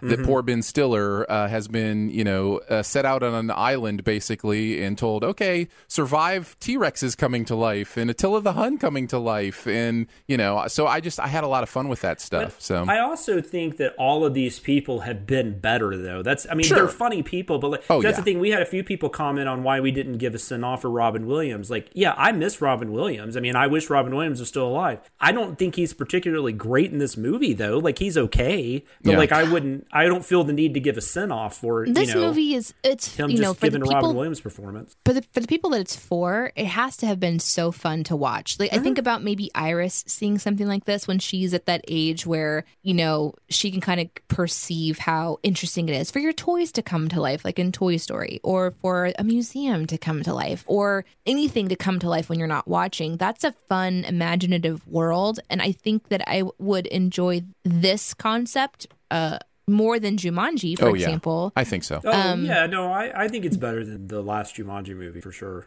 And I, it was also interesting to see, you know, just how CGI was happening in 2006 and how they're doing all because th- there's a lot of live action characters. There's not really a lot of mm-hmm. CGI. It didn't seem, you know. So then you thinking about how they pieced like all the animals running down the staircase together and how they put all that stuff together for somebody to kind of have a good time to just turn your brain off and watch a silly show and not ask a lot of questions. But I did like that both scripts this time seemed to ask a lot of questions. When I say both scripts, the Jumanji and this one, about like, okay, what are the rules here? How does this even work? Like when I was watching, I'm like, but why doesn't the lion eat all the animals that are running around? You know, these these kinds of things that we yeah, don't well, and understand. that's one of the rules too. Like the that's like the second rule is like lock up the lions. Which why wouldn't that be the first rule? Like why wouldn't you do that? Like you know, once the like, the museum T-Rex- closes, why wouldn't you just go to you, but like, then the lion ends up the lion ends up not really being a threat. I mean, even after they make a big deal about it, and then, um, but yeah, there's there was just there was I will I mean this was a really fun one to sin because there was there was just a smorgasbord of stuff to like a buffet. So because I haven't seen it, on. just to, real briefly, is it that do they reset every night? Yeah, it's Yeah. uh it's the curse. Okay. It's uh, or it's a well, I mean, yeah, I guess it's a curse. It's a there's a Tutankhamun ex- exhibit, and Chris wrote that great sin about so that that first night a bunch of people died and. Because like nobody would have known what was going on or how Right. to handle it, you know. But uh, they got that exhibit like in the '60s or '50s or something, and uh, every night it it uh, comes on, it comes alive, and uh, all the all the mannequins and whatnot. uh, Yeah, come and to if life. that's the case, it'd be like, okay, you have a bone for the T Rex, you have a steak for the this, you know, like there would have this, you would have this whole routine down if that had been happening for all these years. There would be a routine for. Well, there's no way it wouldn't have gotten out either. I mean, Well, I mean sure. that first night it would have gotten out. I mean, I, I granted, I get people don't want to believe shit like that, but I'm just saying. I mean, more people would have known about this than Dick Van Dyke and Mickey Rooney, and And, and so the remember the idea is that name. even though like the people are made of wax, the wax comes to life and all that. and they stuff. know like they have memories. Okay. That's my favorite part though. Like the funny. I'm so glad Chris wrote something about this because I didn't even think about time, but it's so funny. Like Carla Gugino's character is writing a thesis on uh, Sacagawea, and so like at the end of the movie when she finds out all these people are coming to life, he's like, "Hey, you want to go talk to Sacagawea about your thesis?" She's going to talk like a mannequin. like a mannequin's going to help her like. with her uh with her dissertation or I don't know it was really fun. Yeah, no, it's good stuff. Um, who wants to start? Danae, you want to start with uh, any of your thoughts on the the sins in the video itself? I tend to love any sin that's about dog like activities. Yeah, I had so that like too. the whole the whole T Rex that wouldn't keep we wouldn't stop playing until it was dead, sort of a thing. That's Yeah. so so true. Uh, It reminds me of the one that was written in the Downton Abbey. Like, do you want to teach a dog to beg? Because that's how you teach a dog to beg. Yeah. I just I love anytime you can point out that sort of stuff. So I, I love. really I also love that the one. wording of the punchline on that. Uh, so two seems kind of on the low end. yeah yeah exactly um also just the the attention to the detail of the books and how they were so chaotic being raised by a book family and having all i always like to look at the books in the backgrounds i feel like Yeah, that's definitely too. one that i would i kind of lean towards like what is this and then knowing that none of them really are in like yeah, book, bookstores and movies are a nightmare. I don't I don't know. And God, we did that episode of You, and it like they couldn't even make the bookstore look like a bookstore. It looked like a fucking library. Uh, Mm-hmm. I don't know how hard that is. Why wouldn't you just go film in a bookstore? I don't know Uh, but yeah, bookstores well, and movies I- are insane. if it's a used bookstore then libraries have sales That's true. So you go and you buy up lots of books from libraries, and then peeling off the stickers and stuff will sometimes ruin the integrity of the book. So That's you don't true. do that. That is fair. Um, and then the um mannequin. uh, It was a lot of what actually was already kind of pointed out, like the running away. Like, what's the range here? Because once they get away from the museum, would they turn back into mannequins? Like, what's the rules? And I just personally, I really enjoy getting into the nitty gritty of the rules. So yeah, it was fun. I had a good time watching it. You know, there's something to be said for uh, both of these movies. Uh, have the idea of set some rules, follow your rules, and they, neither one of them do a great job at it. And I think there is something, for me at least, that is really adrenalizing when a movie's like here very clear about here are the rules of our universe and then follows those rules you know really well. Like i, I there's Yeah. just something i know that seems silly but there's just there's something about the integrity of that that is activating for me. You know like if i'm watching a sci-fi movie and it's like well in this world here's how time travel works. Yeah. and and, and then they stick to that for the movie then i'm like you know i just i i get into it more um. No, I've I've always said if you can if you can buy what a character is doing within that universe, I'm on board. Because I mean, that's the only way to watch like like action movies and, and stuff like that. Because I mean, obviously, like John McClane, even though people try to make it seem like that's one of the cool things about Die Hard is it's so realistic. Die Hard is not realistic. Like, but Die Hard is well written. It's well constructed. Mm-hmm. You know, and that, that's that's what it comes down to. So no, I totally get what you're saying. Yeah, yeah. Um, I I liked the uh, ah Freddie Mercury. Uh, I thought that was really funny. Yeah, that was a surprise. Uh, I think the the hit line of the the video has to be longer than the year that was March 2020. Thank you. I Yeah, I, was- uh, I didn't know if we were going to get to keep that, if that would be too dated. But yeah, no, the I, we never sin credits, but these credits were so long. Like, Yeah. I mean, they were just going on forever. And it wasn't even like over action, like, it was just credits. yeah. So I, I enjoyed those very much. Danae mentioned the other ones I had, including the dog one. Um, what about you, Jonathan? Anything else you wanted to mention? No, I think. Uh, oh, the only thing, the only I did enjoy. Chris wrote a great line. I love the and I love the way Jeremy read it. It was like Chris wrote that bit about the Ben Stiller character. Like, you know, I get that he's kind of going through. He's he's trying to impress his kid. He's trying to do best for his kid or whatever. He's like, but is this the person we're gonna we want to root for? because that's another that's another thing about the movie is just the Ben Stiller character. Yeah. like a lot of Ben Stiller characters. That happens Um, so much though in movies, and I, you know, again, don't really realize until I'm starting to critically think about it. The character is introduced, and just because they're the main character, just because we're Yeah. introduced to them, we immediately have this strange obligatory, like obligatory rather, Mm-hmm. feel that comes over us to like, okay, this person is the person we're supposed to care for from the beginning to the end. Yeah, and I mean, he seems like a nice enough guy, but like he's not like he's not very responsible, and like he's you know he won't really take a job seriously. I mean, there's a lot of there's a lot of negatives, um, and and he doesn't really seem to put his kid first. But then, of course, throughout the movie, they're supposed to like grow and change, and I don't know that he really does. I think he just kind of lucks into an interesting situation and makes the most of it. But At the risk know. of It's at- weird. At the risk of being um oh I'm not even uh, I don't even know what the word would be, but uh, it is kind of very a millennial mindset. You know, it's kind of in that that era of you know just kind of thinking that way of Mm-hmm. you know adulting is hard you know adult I, I just remember during that time that was the whole thing with uh you know with that generation was oh now i have to start adulting adulting adulting adulting Yeah, and it's kind of has that a element Ben to Stiller it thing too. I Right, mean, yeah, yeah. That's that Ben Stiller plays that character a lot. I haven't seen the Secret Life of Walter Mitty, but I assume he's similar in that. And then, but even stuff like uh, like Mystery Men, um, you know, Meet the Parents, Right. Um, you know, movies like that. I mean, he's he's playing that similar character.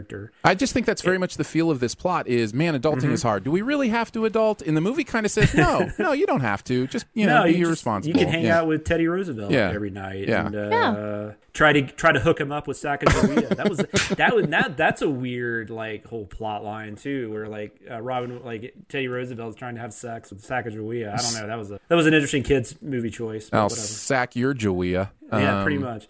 and then you said the Steve Coogan thing. Like that's what this movie just felt like. It felt like everybody was like, "Hey, what would be funny? How about having Romans and Cowboys fight? Like that'd be funny, right? Let's do that." And I don't know.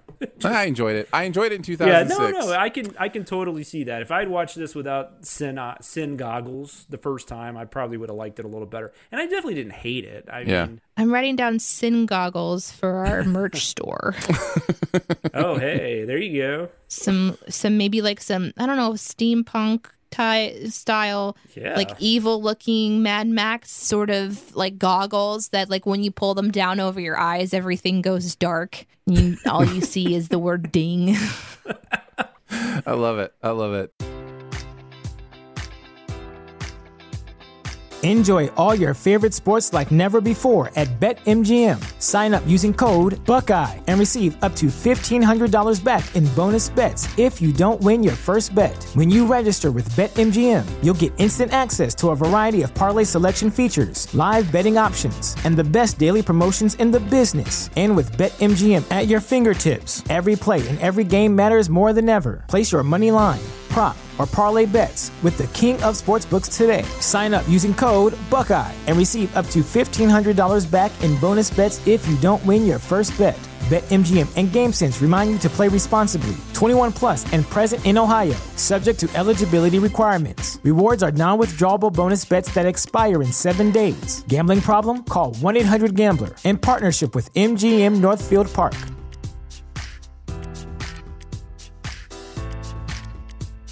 Hey, podcast peeps, it's me again. Um.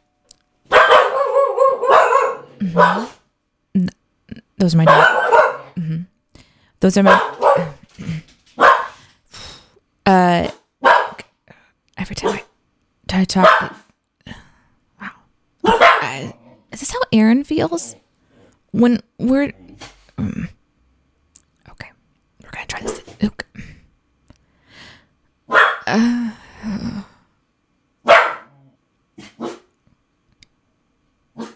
I just wanted to tell you about the survey again, which is at cinemasins.com slash BTS.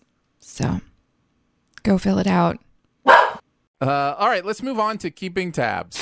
The internet is a communications tool used the world over where people can come together to bitch about movies and share pornography with one another. Ha ha! Oh, jeez. This is the most public yet of my many humiliations. We're each going to tell a story from putting together the week's content this week. Maybe a Google search, some strange research, a deleted sin, just something that popped out to us. Uh, I'm going to go first because uh, I didn't have anything. like, Oh, let me go second. Let me go the second. only thing, the only thing I wrote on was the Better Call Saul episode, uh, and the only kind of research that I really kind of did was on past due notices because there's that typical cliche moment where he's licking through envelopes and they all say they all have stamped past due on the envelope, Yeah. and I'm like, I don't know that I've ever seen an envelope that has past due stamped on the envelope. Is that something No, it companies might do? be on the letter. You know, right? like yeah, I'm thinking, open the you know, and Hey, that's personal. Don't tell the whole world. Um, no, that's that's a no, that's a definitely a cliche. I was glad you pointed that out. Well, because, and yeah. and I and so I did I did a little bit of research and actually, yeah, companies do that do do that occasionally. They do put it That's on the shitty. envelope itself. And I was just thinking maybe that was a shortcut that movies and TV took, uh, you know, so they didn't have to open the letters to see that people were behind on their bills. I just got real funny. I just I had a we had a uh, we had some money due at our dentist that we didn't even think. Well, I guess we just forgot about, and uh, I got like a really nicely worded letter from them the other day. Like, I understand there's a lot going on right now. I'm sure that's why you have forgotten to pay us the money you owe us. I just tell there's but only if you could call us next week, which I'm going to call them tomorrow. No, there there are always not. There's one bill. There's one medical bill uh, that that I that always ends up being overdue, and it's not because we don't have the money to pay it or we wouldn't pay it. It's just that it's the only one I have to call them to pay. Everything else I can go Oh, online and just and that's pay. true here. That's true in this case too. I have to call the dentist, and so I it's forget like, and it. every time I'm like, can you please do online bill pay? Please just set it up, and I'll never have a late payment again. I promise. like I'll even set up an automatic payment if yes, that's what you would yes, like me to do. Yes. Anyhow, That's how so funny. We were just talking we? about that in, in our home too. We had the same kind of conversation happen where it's like the bills that didn't get paid are the ones we had to call. Yeah. Uh-huh. Yeah. Yeah. We're just so we're just so It's lazy. pain. That's Oh, just all and, there is to like, it. If you have to, if you have to call your bank right now, at least if it's Wells Fargo, just you're going to be on hold for two hours Oh, because that's the it's truth, just too, so yeah. many people are calling. I, w- I will When say I- though, we had a, we had a letter come in from our um, car insurance, and they gave us back a hundred dollars this month. Yeah, our car insurance did too. Yeah. Yeah. Oh, that's cool. Maybe we're maybe we'll get to see that. No, but I think I, mentioned that on Slack the other day too. But like, yeah, like uh, the the bank, I had to. They put us on uh, the COVID nineteen forbearance thing, and we didn't ask to be on it. They just put us on. And then so when I went to pay my bill online, it wouldn't let me because it's like, well, no, you have to call it in if you're on the forbearance plan. I was like, I don't want to be on the forbearance plan. I can pay. I want to pay my bill. and then I had to call, and then I had to be online, and then I'd be on hold for like two hours, and then they wrote down my my account number wrong, which is stupid because I do all my business through the same bank, so they have my account information. And then so I had to call again two days later when they said they couldn't get the funds out, and uh, then I was on hold again for two hours, and I was just like, this Ugh. is this is some bullshit. You take me off this now, and they did. So. And then I then I tried to pay him with a check that didn't have a routing number or an account number yeah, on it. and yeah. it just Then I tried to pay him with a Breaking Bad check. didn't work. Uh, what about you, Danae? Um, Oh, you're funny. You're like, I don't have anything, and I was like, me either. oh, But nice. But then I actually remembered I did look up Sea Bear just to see like what else is out there, and there is a Sea Bear restaurant, there is a Sea Bear band, and then there's the Sea Bear episode.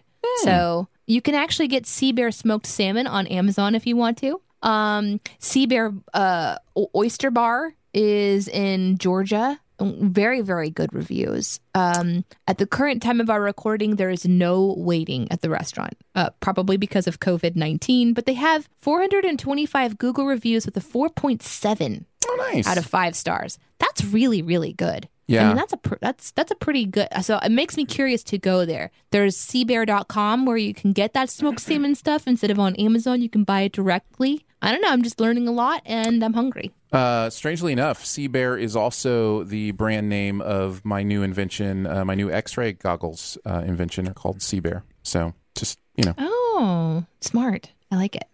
What about you, Jonathan? You wrote on everything this week. You should make up for know, us not having yeah, anything. Let me, let me tell you about 30 things I did. No, um, I did some research on the New York City Museum of Natural History because, and I really didn't use any of it, but I just, I pulled a Danae and did like a hour and a half of like research I didn't use. I did this recently too on another, uh, another thing we were doing, but that was on cancer and that was very depressing. I wish I had not done that research, but, uh, but no, but I did this on the New York City Museum of Natural History and, uh, just learned some fun facts. Um, it used to be located in Central Park, which I did not know. Uh, the Teddy Roosevelt connection is actually, although I don't know why they didn't talk about this in the movie, but Teddy Roosevelt actually hunted animals for the museum. Like, I guess he hunted animals that they could then have a display oh, like they would stuff them and stuff. Yeah. Yeah, I guess so. Uh, there was an actual like because it's interesting because you know Dick Clark, Dick Clark, Dick Van Dyke, and uh, crew uh, do their uh, they're trying to like uh,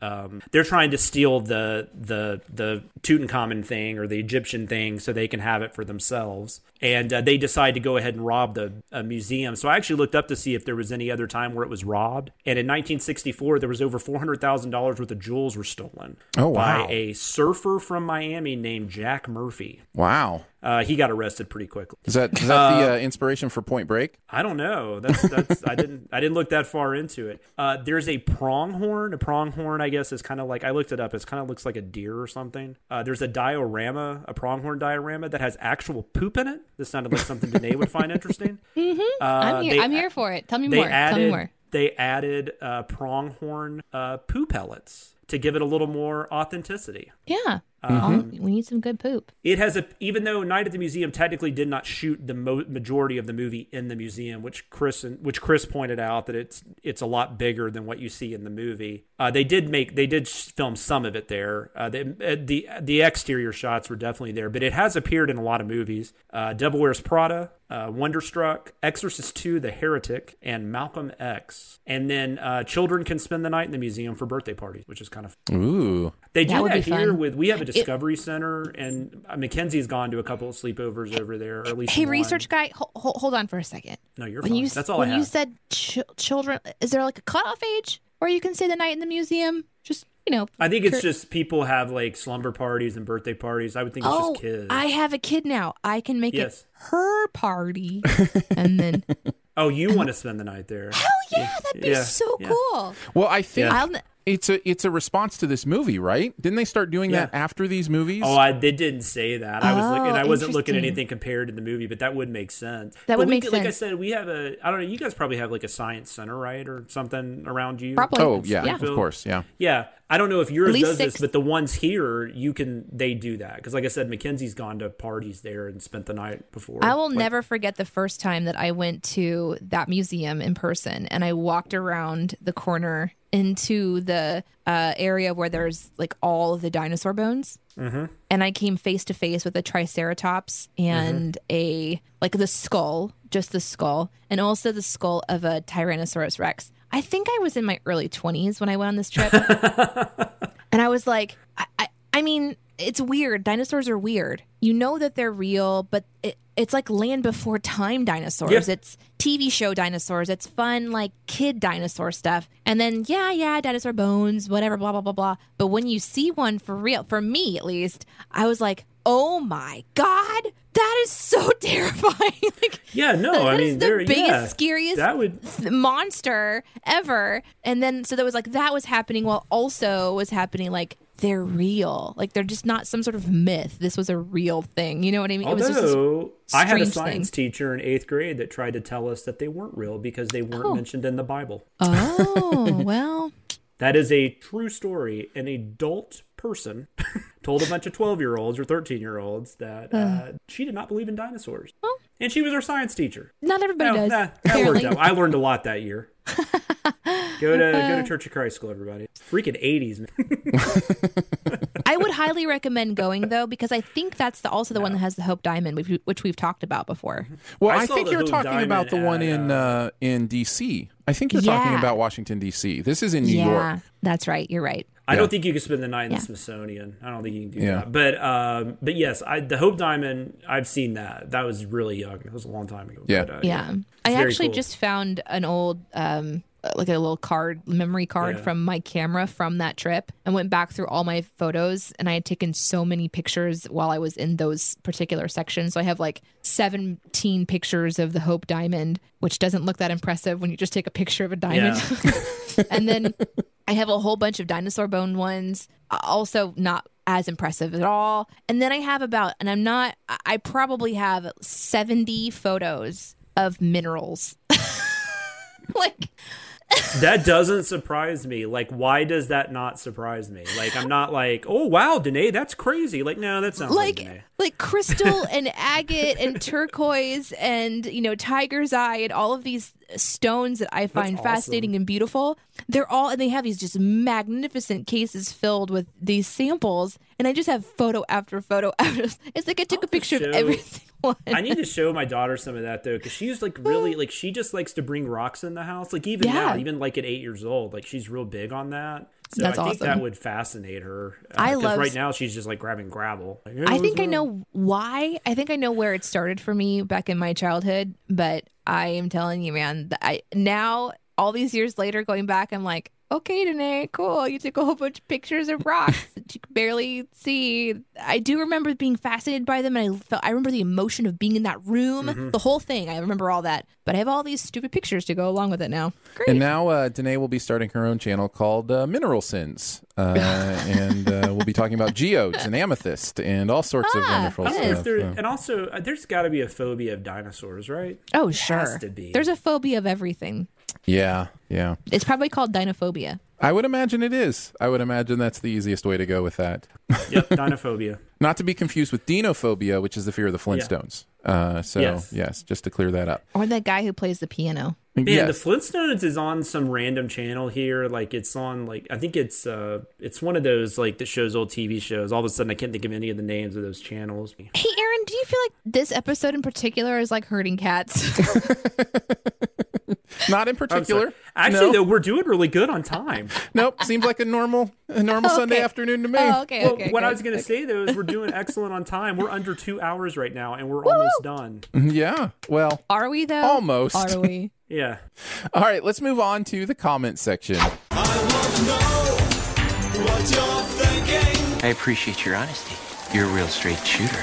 You are the ones who are the ball lickers. We're each going to pull a comment from the week's videos uh, that we enjoyed. Uh, and Danae already kind of took mine, uh, but this came from the uh, spitting sin that you had mentioned. Uh, this The comment basically says Video, it's not easy to spit while saying bum. You tried it. Uh, and these are some of my favorite sins when people can demonstrably check and see if what we're saying is true. You know, like it's kind of like the uh, it's it, it's the lick your elbow effect, right? You know, it's oh like my god, that's amazing. I never even thought about that. But yeah, it's like you just picture that person's like, well, hold on a damn second. Can I- Pauses the video. Yes, absolutely. Then it like performs like 10 Okay, tests. okay. Can you? Because this is what I was hoping for, and I didn't see this comment. I'm so happy right now. yeah.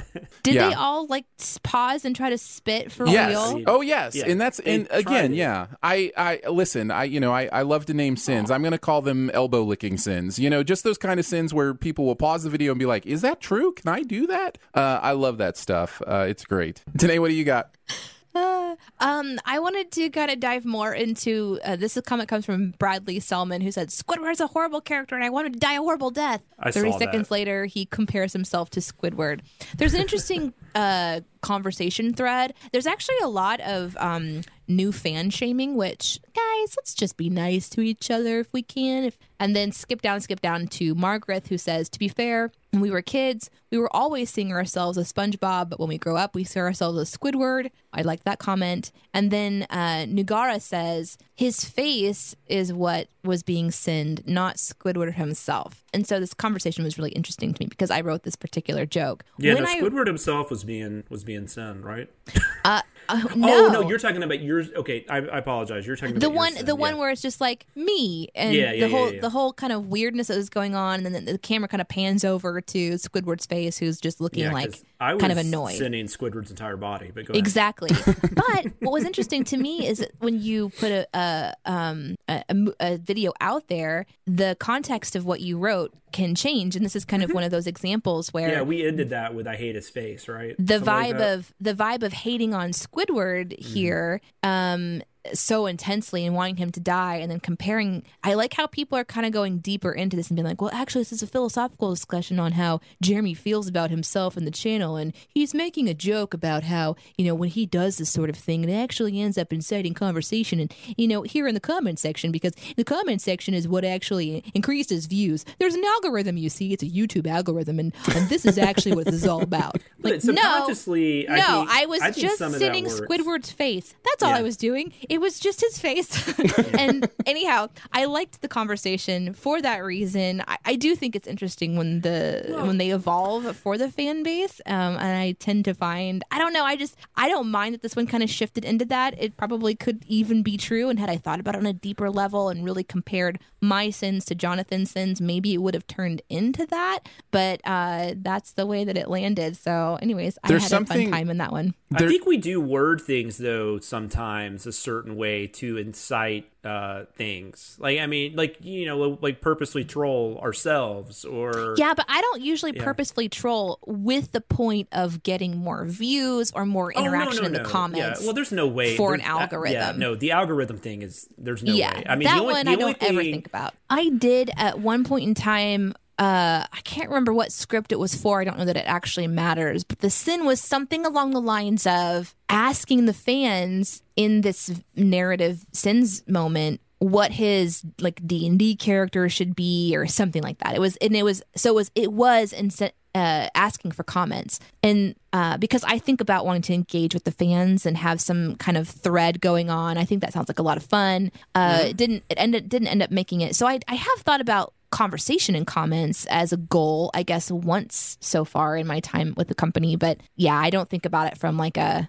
you know technically if there's more conversation having then you know youtube puts the video higher than other videos i don't Yeah. think like that I forget Anyway. how personally people take their fandom too, because I just I, I don't feel like I take stuff that personally. Like I mean, the things I love, like Star Trek and Spider Man. Like if you don't like them, I I don't know, it whatever. It doesn't you know it doesn't offend me. But uh, but obviously there are people that love Squidward, and they And that's they okay. took what we said very seriously. But the good thing is they blame Jeremy and not us. That's the important part. that's right Yeah, you know, today, one of my favorite things about what you bring up is the idea of how the creation is defined by the people who view it. You know, it's kind of like in mm-hmm. communication, like meaning is determined by the receiver, not the sender, which a lot of mm-hmm. people don't realize. When you are trying to say something to somebody, you actually don't determine the meaning. The meaning is actually determined by the person who hears it. And so mm-hmm. when we, it, you know, what we're trying to do at the end of the day may not be the same thing the fans take out of it, right? Yeah. So they offer it this new context context they bring it to a different place they you know they have their own interpretations that may change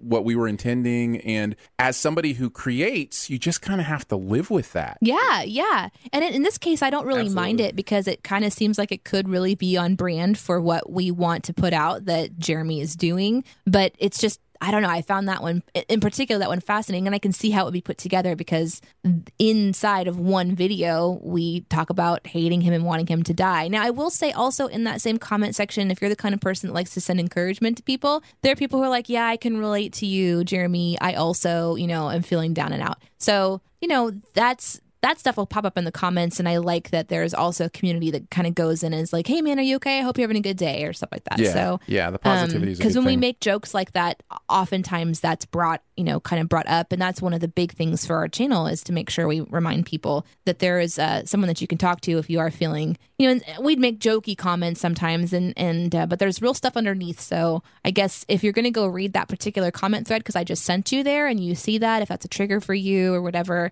just know that that conversation's being had inside of that comment thread as well. If you want to see a movie that deals with that subject in a beautiful metaphorical way, and sometimes a not so beautiful metaphorical way, uh, Aronofsky's Mother uh, is a pretty incredible look at what it means to be a creator, what it means Man, to put art into the world. You got a lot out of that movie. Dude, it's all right I need to. there. I need. I got to watch that movie again. That movie is a movie you could watch three different times with three different perspectives, and it just makes complete sense. Um, And I've so, only seen yeah. it the one time. I, that's definitely one I need to watch again because I'm really curious. Uh, like, I, but I had that thing with Noah and the Fountain. Like, I was like, I need to watch those again. But then I watched them again and liked them less. So it's a little. But I Yeah. think Mother will be a different experience. Yeah, So it was Did we all go over our comments yet? Or Aaron, did you do yours? I didn't mind. Yes, I have not done one. No. I don't have like we talked about a couple of the things, but I will say um hold on a second, we'll check. Which one? Oh, um I guess I'll do this one. Although, well no, we talked about the gameplay because I had one on the gameplay in Jumanji, but I will say uh Trafus said uh, regardless of all the sins, I love Jack Black in these movies. He's always doing his best and a damn good job with it. I don't disagree with that. I do just I don't know. It was it was it was kind of hard not to make a sin though about him a first being an african american male and then having to be a young girl um, that was just pretty obvious sin territory but yes jack black does a very good job like he's he's very funny and uh, his impressions are dead on i guess I, of that type of person I had forgotten he was such a big part of Cable Guy. Uh, for some reason, I had totally uh, forgotten that he was a big part of that. I don't even I don't even remember he's in it. Yeah, because I wouldn't have really known who. No, I mean I watched Mr. Show, but I think Mr. Show was after that even, but or maybe it was right around that time. Yeah. because that was the first time I remember seeing him when he did Tenacious D on Mr. Show. Or actually, there was a sketch called Jeepers Creepers Superstar, and that was the first time I ever remember seeing him do anything. All right, let's move on to Beyond the Sins. To infinity and beyond. Somewhere beyond my wild history. To boldly go where no man has gone before. We're going to take a look at something else from the pop culture world uh, that we may have seen recently. Um, who wants to go first? Anybody want to volunteer? I mean, I can go. That's fine. I felt like Um, I, I just felt like I was a youth pastor again and asking who wanted to pray. like that was the exact same vibe. Like you know, who wants to pray for us tonight? Total silence. Everybody silent. Can I can I tell you that I always liked praying because I can make it quick. yes, yes, yes. There are definitely different Yeah, sure, strategies. I'll pray. That's amazing, but I would have felt obligated to make it longer. But I, God, I, thank I'm you. not Danae, so Thank you, Lord. Okay, bye. let's eat. Exactly.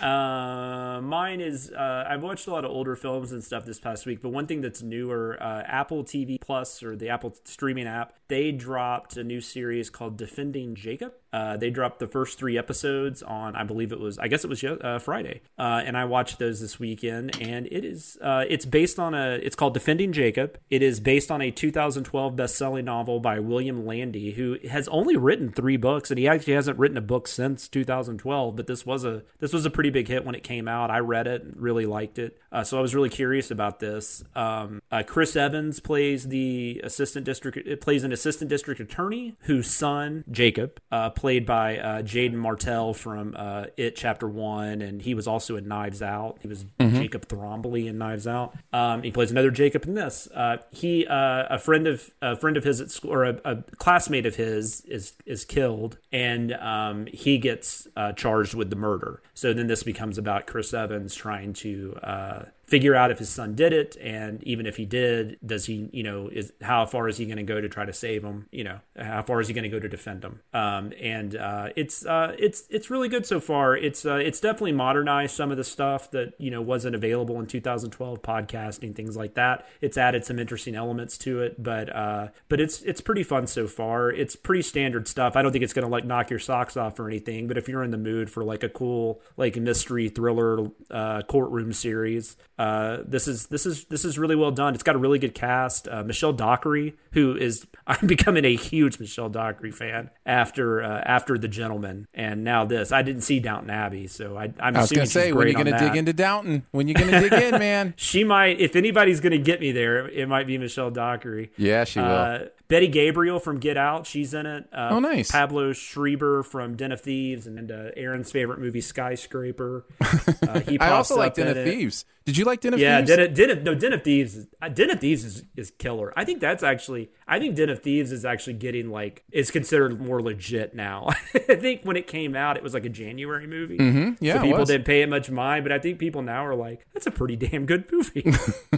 uh, but no, but this, so this is just this is a fun show. I mean, I don't know it, if you don't have Apple streaming, you're not going to be able to watch it. Uh, like we've mentioned in the past Apple streaming shows that we've recommended, but it's a recommend for me. Uh, it's uh, I, I really dig these kind of shows, and uh, this is this is definitely I love Chris Evans, and uh, I'm really that's another thing. I'm really glad Chris Evans is still hanging out with us because he mentioned a few times, like when he was doing the Marvel stuff, that he might be done after that. Uh, I feel like the Marvel movies might have taken a little bit out of him, and but thankfully he's I guess chosen to stick around and keep doing some projects. So he's great, and I, yeah, he's excellent, and he's he's perfect in this role, uh, and uh, it's a little different type of role for him as well. Uh, so yeah, that's a recommend for me. It's called Defending Jacob. I will keep us on the thread of Chris's. Um, I watched. Cool. Chris uh, Hemsworth's uh, new movie uh, Extraction on Netflix. Oh, nice! I have not watched it yet, but Chris and I are going to do a mini pod on Chris, that Chris, one, Chris, so. Chris, Chris. So many Chris's, so many Chris's. Chris Hemsworth and I are going to do a mini pod.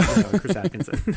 there's it's funny because there's a, a a line in the movie that I thought was really funny where. Um, the kid is from a different country and he says you don't you don't look like uh Tyler because his name's Tyler. He's Mm-hmm. like, well, what do I look like? He's like, you look like a Brad. And I was like, okay, fair enough. It's like you could have said Chris, but it was probably too on the nose uh, at that point. but uh, anyways, yeah, the movie is Extraction, and uh, I don't know if it's because. I haven't been able to go to a theater and watch new movies Yeah. in a while. Um, I think this movie's really good. Uh, I really enjoyed it. It it is definitely a a movie for like that action mindset. Uh, it's not breaking any new ground with you know crazy you know plot twists or But any of that kind of you stuff. You liked the Michael Bay movie though. It's better than that, right? Oh, it's The- legitimately better than that. The the that Michael called? Six Underground is Yeah. not a good movie. Six Underground okay, is an okay. awful movie where they took the governors off of Michael Bay,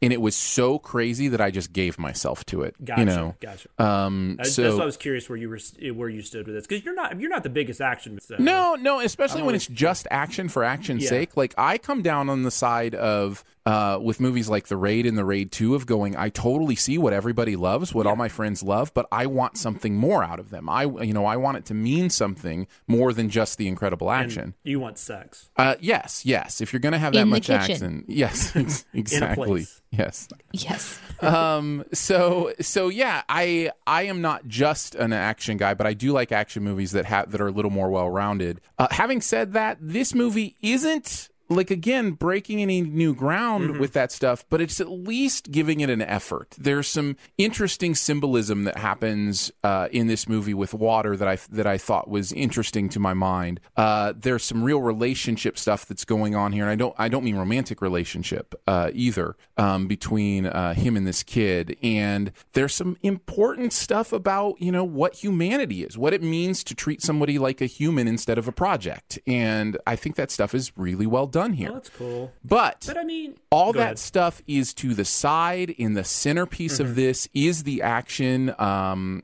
I'll have to look it up to remember his name. Uh, it's his first time directing a movie, and he's been a stuntman before that. And uh, talked a little bit about this on Sif Pop, but I really think this modern action era of stuntmen becoming directors is resulting in some really incredible stuff. It's it's a lot more interesting than music video directors becoming action directors. Yes. Speaking of speaking of Yes. Michael Bay, I mean sometimes that works out, David Fincher, but you know, but I don't know, that got really old quickly. Uh, in the late '90s. Yeah, I just I really like what he's doing here. There is a Sam Hargrave. Yeah, Sam Hargrave is his name. He's also in the movie, by the way. He plays uh, yeah, he role in the worked film. on uh, Avengers Endgame. Now, Also, I think Atomic Blonde he worked on too. So, um, so yeah, some some good stuff going. And he's he's a frequent collaborator with the Yep. Russo brothers, uh, who uh, helped write this as well. Um, uh, David Harbour shows up. He's great in it. Uh, so there's some good stuff there. Oh, I love David Harbour. But the price of admission on this one is totally, totally worth it just for the 12 to 15 minute one shot action set piece that happens uh, Mhm. towards the middle of this movie. It is mind blowing. It is so well done, so kinetic, so interesting.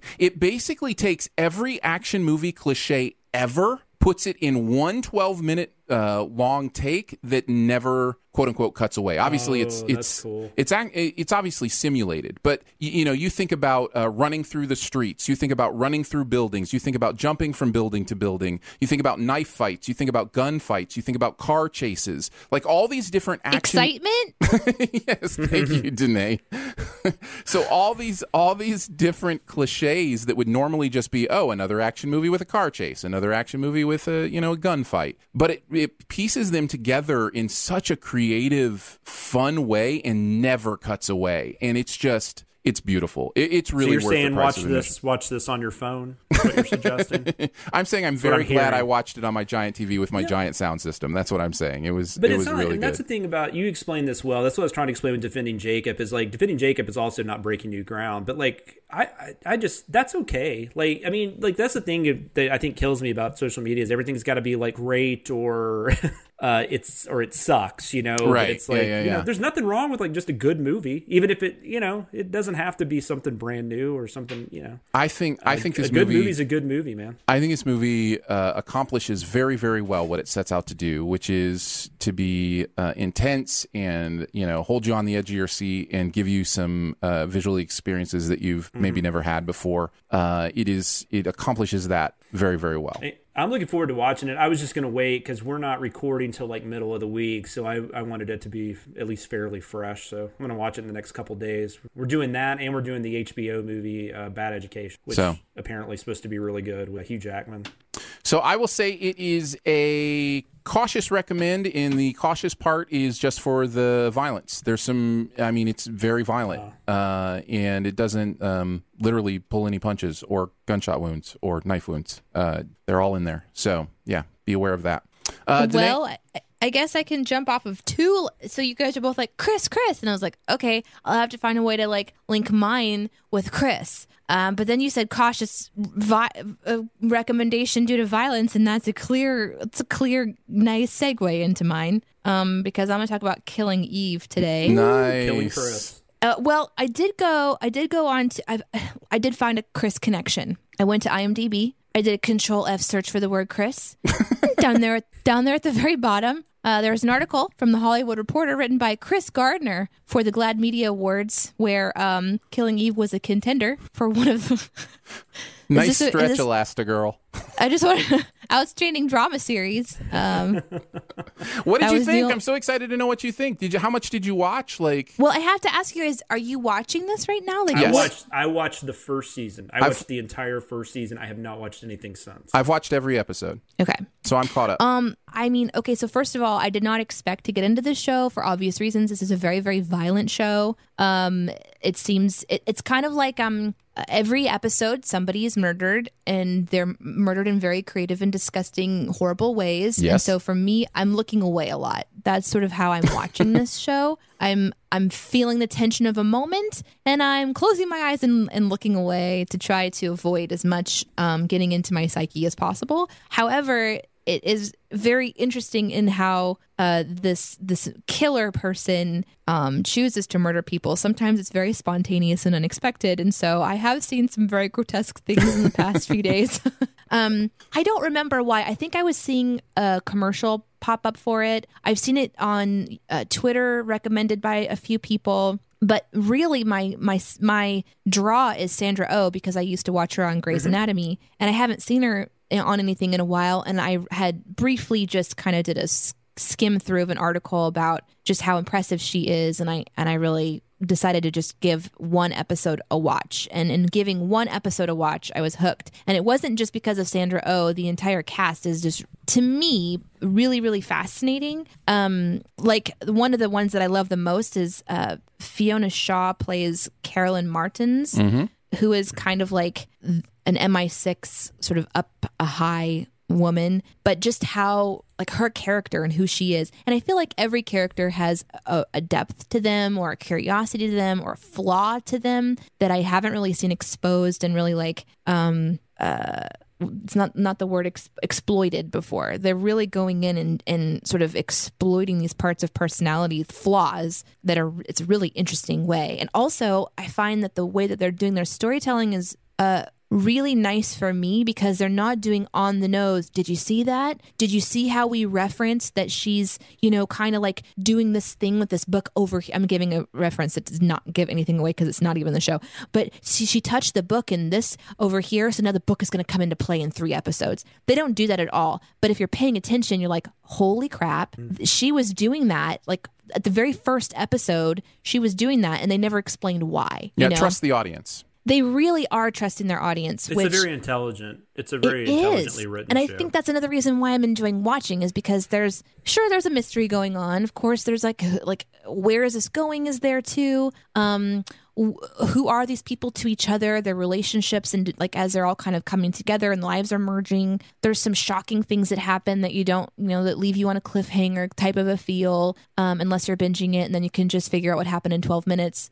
But um, but overall, I, I it's such a fascinating development, and one of the biggest draws for me is Vin- Villanelle, this highly interesting character. Jodie Jodie uh, Comer? Jodie Comer, Comer? I think Comer or Comer. Comer. Um, she does incredible accents. She's fascinating to watch play this character, uh, even though her character is terrifying. Um, but it's fun to watch her be terrifying in this really weird way. I, know, people are like, you know, watch Dexter or like watch this other serial killer show, and I'll watch it, and it's just kind of like it reminds me of like, uh, I don't know, like network TV, paint by the numbers, but this is something completely different. And so I don't know if they're trying to give her heart and soul or if she's an actual psychopath. I mean, obviously she is, but in like what ways? And there's just lots of fun, interesting conversations to have about this show. So I would say it's a Recca Warren. Definitely, I, I I recommend it. I think I think most of the CinemaSins au- audience, if they're not already enjoying it, would definitely enjoy this.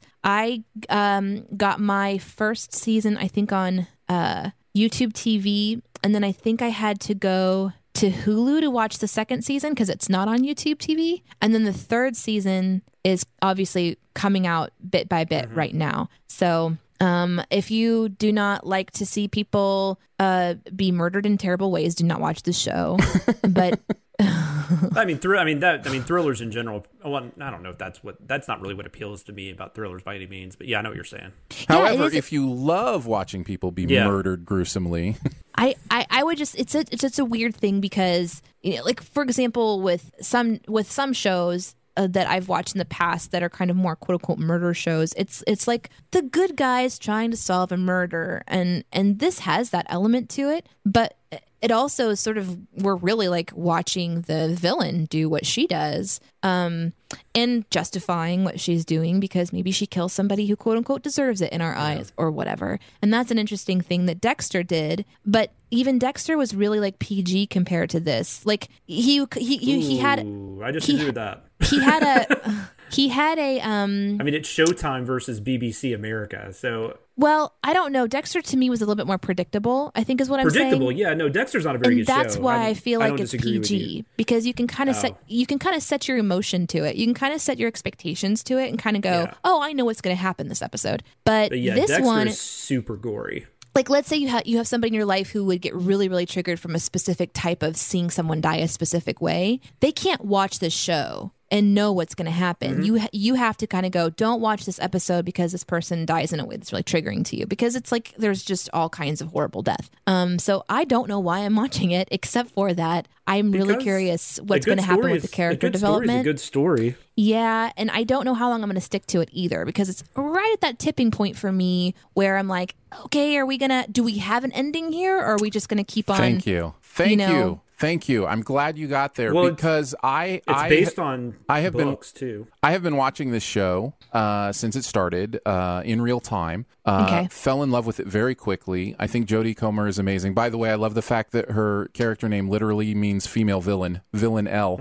Uh, You know, uh, is is interesting to me. Uh, the relationship between her and Sandra O oh is absolutely spectacular. The way that Yeah. that Sandra O oh is trying to figure out what she Who she identifies is. with who she is is she a psycho is she you know like that that stuff is is beautiful i love how the fiona shaw character that you were talking about is pretty Mm-hmm. much the buttoned up version of villanelle in some ways like Mm-hmm. she's completely distanced from the emotion of any of this stuff uh, but we kind of see her as more uh, business like about it whereas villanelle is more um, Mm-hmm. Emotion, like raw yeah emotion. raw about it kind of thing i love all that um, so i really Although felt I don't know that she's even emotional. That's debatable. but no, no, no. It's not. It's not the emotion of it. It's it's the it's the enthusiasm of it. There you go. y- There's yeah. There's enthusiasm to the way she's she's figuring this out, and I love all that stuff. Fell in love with the first season. Loved where it was going, and obviously the name of the show is Killing Eve, and so you've kind of got this idea of you know what we're looking at here. In the second season, I was just like, okay, we're stretching this out a little bit further. And two episode, one or two episodes, I think two episodes into the third season, and I'm just kind of like, uh, I feel like you're treading water now. Uh, I feel like you had some momentum in that first season, did a lot of interesting things, and now you're just stretching it out. And it's just like I'm not interested in that. I, you know, like I.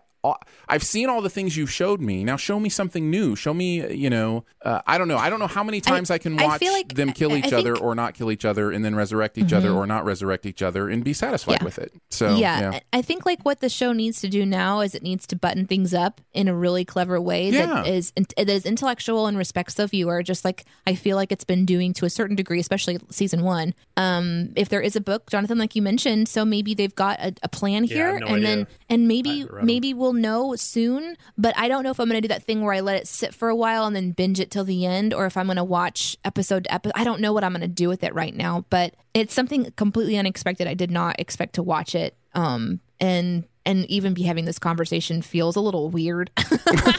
but Yeah, but it's. I um, mean, but you know, I like think said, they need to figure out they they have already established who their quote unquote bad guys are in the real in this world, and I think that's the real mystery is who's pulling the strings. And so I'm hoping that they're going to start pulling on those strings a little bit more clearly, so we have a feeling of momentum again instead of this sort of swimming motion that we've got right now. But anyhow, I would recommend it if you guys want to have discussions about it. You're welcome to join us on Discord. You can uh, find links on social media. I'm on Twitter. You're welcome to have a conversation with me there and shame me for watching this show. Nobody's going to Can I shame you. Can I just say one thing? Though? I know we're kind of wrapping up, but I watched the first season, and there was some stuff at the end of the first season that just I, I, I don't know it bothered me, and I just I quit watching after the first season. A lot of the stuff with the handler, uh, with uh, with Villanelle's old handler or whatever, that guy. A lot, I don't know. I had some issues with some of that stuff, and it just kind of bothered me to the point where I didn't really care to watch it anymore. But um, Jodie Comer um, is w- like she had been in stuff before this, so it's a little different. But I think this is the first thing I had seen her in. Um, she stood out to me. Like I, I don't think I've had anybody just come on a screen and like just overtake it that way since like Margot Robbie in uh, Wolf of Wall Street. Like she's that level. Yeah, she's really, Um, really, and I- really good.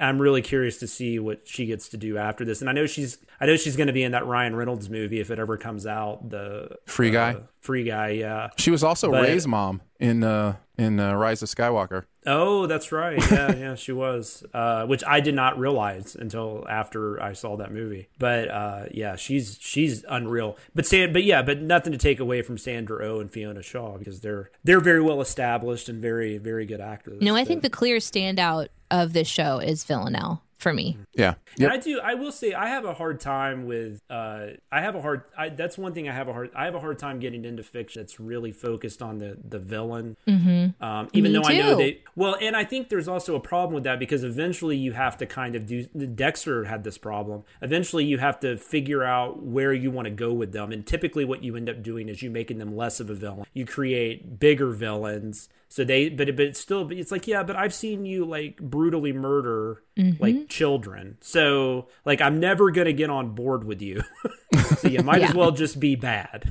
because that that just that that kind of storytelling gets on my nerves. I have not read the books. I just know it's based on books, so I have no idea if they're following those or not. You know, and that might be something I choose Yeah. to shift over to, just to sort Mhm. of give myself a way to like land here. I, I don't need it. You guys have heard me talk about I- Outlander before, where I can leave a complete series at Yeah. number seven and be like, "This is where I want these people to live forever," and I'm okay with that. so I, I don't know. I'll keep you guys updated. I know it's a surprise to, to talk about it, but Yeah, um, glad it is interesting enjoying and it's getting a lot of buzz right now. So Yeah, I'm glad you mentioned it. Uh, I just, yeah, I the moment where I first realize I'm I'm bored by something is an interesting moment, and it definitely happened Mhm. with Killing Eve in one of these first two episodes, where I was like, oh, this is boring me, and I'm like, Mhm. ah, I don't like that. That's a hard thing with TV shows because some TV shows do get saved, right? Like Mhm. Lost is a pretty good example of that. I was never fully off board with Lost. No, I was there never bored definite- during Lost. But there was definitely, and the creators have admitted this, there was definitely like second, third season where they weren't sure how long they Yes. were going to be on. They didn't know how much they needed to stretch. And you can feel it. Yep. Like I've Mhm. rewatched the series. You can feel that moment. Yep. Um, and there's it, so it's it's but that was so captivating. It was I kept going. But there there's been plenty of shows where I've I've walked off just because I just I don't Yeah. I don't want to deal with this anymore. Yeah, my yeah, You know? yeah. Entertainment time is a little too precious for me to be bored. You know, like that's just that's that's Especially a rough thing. nowadays. Yeah, yeah. Uh, great stuff, guys. Uh, that's going to do it for Behind the Sins this week. Don't forget to make sure you are subscribed. Uh, you can go ahead and leave a comment or rating as well. Hang out with us on Twitter. We're at CinemaSins Individually, you can DM us. I'm at Aaron Dicer. She is at Danae Says. that's D E N E E S A Y S. And he is at Sam Loomis 13. So for Jonathan Watkins, Danae Hughes, and myself, we'll see you next week. Thanks for listening. Send any feedback to behindthesinspod at gmail.com and be sure to subscribe or message us at Twitter. And be sure to visit cinemasins.com. Can you guys hear me? Yes. Mm-hmm. Can't see you. Okay, where are you guys? At the Google We're Meet. that that Google Meet in the calendar. Absolute hell. Why? Why? Why? I watched a tutorial on how to cut men's hair because my husband is really close to asking me to cut his hair for him. I'm just glad you finished the sentence with hair. You know, there are certainly. What what other way was I going to finish that sentence? I just didn't know if you were having marital problems and, and you wanted to cut other things. I've heard that happens in Oh. uh, situations. Thinking about cutting ties? sure. Yes. Ties. That's exactly what I was. There's. Yes. Of course. Entertainment Tonight, which I didn't even know still existed, um, was on last night right before Jeopardy, and um, there was a thing on there where somebody was doing online tutorials. Yeah, about oh, yeah, there's hair, so many. and Yeah. they were using uh, Christopher Harrison with The Bachelor. Is that his name? Chris Harrison. Uh, it was quality television. Let me tell More. you. more like Chris Hair is none. I was waiting for that one. Thank you. Thank you. Sometimes you got to do the expected because it's expected. It just has a title card. Yeah, that's the same with the SpongeBob stuff we get. Oh The yeah, Sponge- that's right. Spin- Yeah. The sponge bib. Spongy Oh, spongy baby. baby. The spongy baby. I'm only one minute late. Oh, oh, I'm only one minute late. Oh, oh. Just one minute. Don't shoot me. I'm only one minute late. I'm wanting to let you guys know I ate, I ate before starting the show today. Oh, nicely done. Nicely done. Me too. Oh, we did it. Mine was the marinated steak from uh, Monday's uh, Iris birthday dinner. Hmm. That's still that was still okay. Like seven days later. I mean, we've kept it in the refrigerator. It's not been sitting out in the sun, so fingers crossed. it's too late now. I am living the self isolation life and had a handful of peanut M and M's for breakfast this morning. That's all I've had today. So Sweet, good. Wait, did you say it's all you've eaten today? That's all I've eaten today. That is dumb. Uh huh. Yeah. No, I I, know. five It is- pieces of sausage. It's one o'clock in the afternoon. And I you've understand. Only had a, oh, I've been hey, busy. can I can can I mom you for a second? Yes, mom me. No, don't do that. Your body deserves better than that. I don't know if I've ever sounded so creepy as saying yes, mom me. That's the intro. There it is. Is this So- what you're doing on your own thing, your Patreon? Is that is that D and D related? No, I mean it could be, Oh. but it's not right now. This is Um, Danae. It's just me. Here's Yeah. here's Danae. So It's mostly ba- eating related. There's a lot of Yeah. seductive mustard, you know, that kind of thing. Jesus Lord. no, I wanted to tell you that they fought. Like one of the bad guys was Danae, Queen of Tot, and kind of spelled a little bit differently. Ah. And and my evil spell, I had to when I when I was casting my evil spell, I had to chant Wah Wah Ba Gaga. I also wanted to bring up uh, the hippopotamus tweet. Huh. Did you see that, Aaron? I did. Did you see the video? No, no, no. No. But I know Oh. I know hippos are psychos. A gazelle wandered into a uh, hippo area, and I mean, it was bad. Yeah, you don't Like- want to wander into a hippo area. Ugh, mm. I just got chills. No, no, no. No, definitely not. That's why when I made that comment, I was like, "Do not put hippo videos in here." Well, like, I'm just, I'm, I'm gonna block the shit out of you. That's the it- part that I really connected with was that particular line because Well, because I knew like Frank would like find like 30 videos and put them in my my uh my my thread. Right. Well, and then whenever I talked about being afraid of sharks, that was my Mhm. fear. It's like sometimes people misunderstand and they're like, "Oh, an opportunity to show you a cute picture of like a baby hippo or something or Yeah. this picture of a shark's not so bad. We'll share that one." I have irrational fears too. In fact, today I was prepping for the show and my husband and daughter went on a uh, a walk around the neighborhood and when the door opened i heard the little alarm bell that dings Mm-hmm. Yeah. whenever we have a door open like the beep beep beep Yeah, we and so that. i knew they were back and i thought that it was a little bit too quick and then i heard someone running towards my door so i thought That's terrible. First of all, my first thought is, oh my God, something happened to Iris, and Justin is running to, to me to tell me something happened. So I go into fight or flight, which I go into fight. I don't I rarely go into flight. I usually go into fight. So I jump up, I run out, I like come around the corner like a movie, like eh, mm-hmm. you know, and I, ho- I had to hold myself up on the walls to not fall over. And there's Iris just happy as can be, and Justin's like, What's wrong? is everything okay? yeah, that's that's a very uncomfortable chair. Aaron, do you remember when you texted me? Yes, yes. It reminded me of that. Yeah. I just have these irrational fears that pop so up. one time I uh, was we were working on something and I I had left and I texted uh, I, I just texted goodbye Danae or something like that and and she got the text and thought I was I was dying like she Oh, thought why would he text me goodbye Danae like you know and I'm like what world do you live in where I'm dying and I text you goodbye Danae like what world is that I'm no literally don't call 911 don't call my own family. I No, text my he be- could- I text my friend goodbye Danae.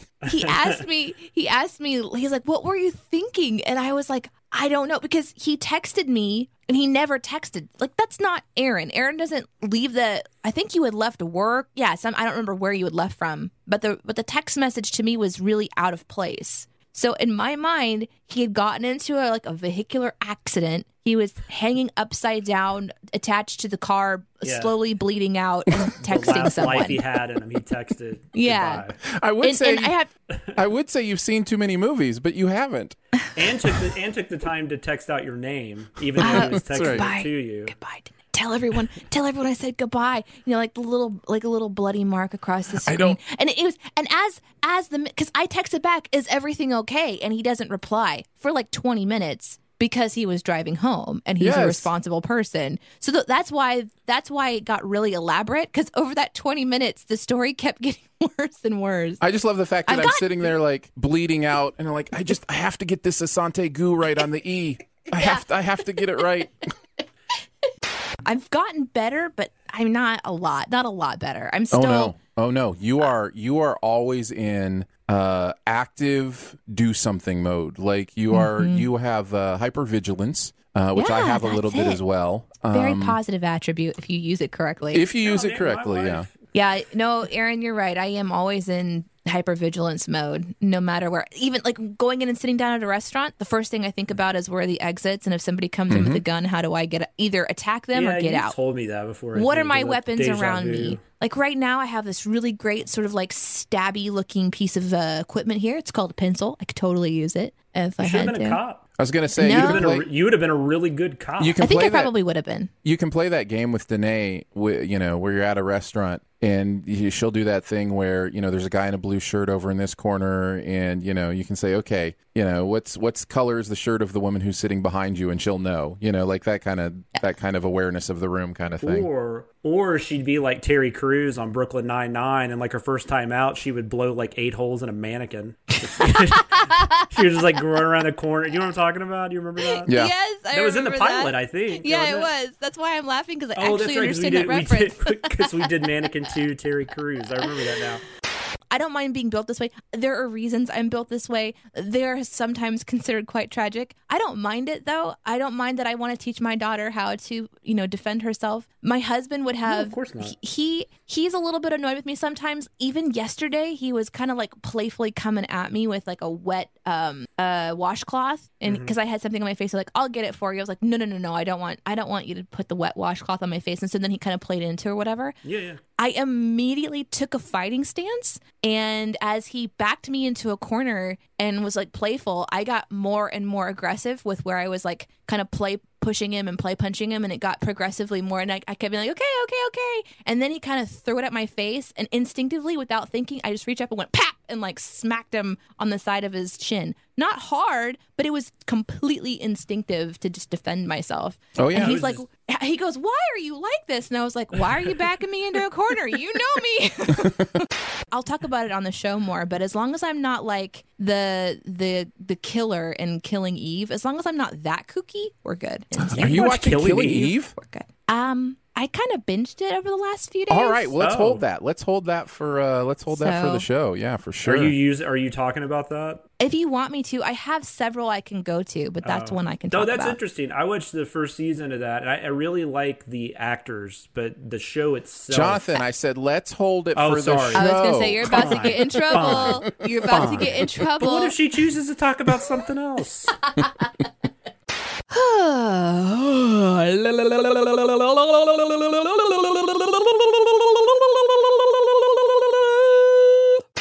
want to guys? wanna Let's get jump started? in. Yeah, let's let's go it. ahead. Let's uh let's get into the show.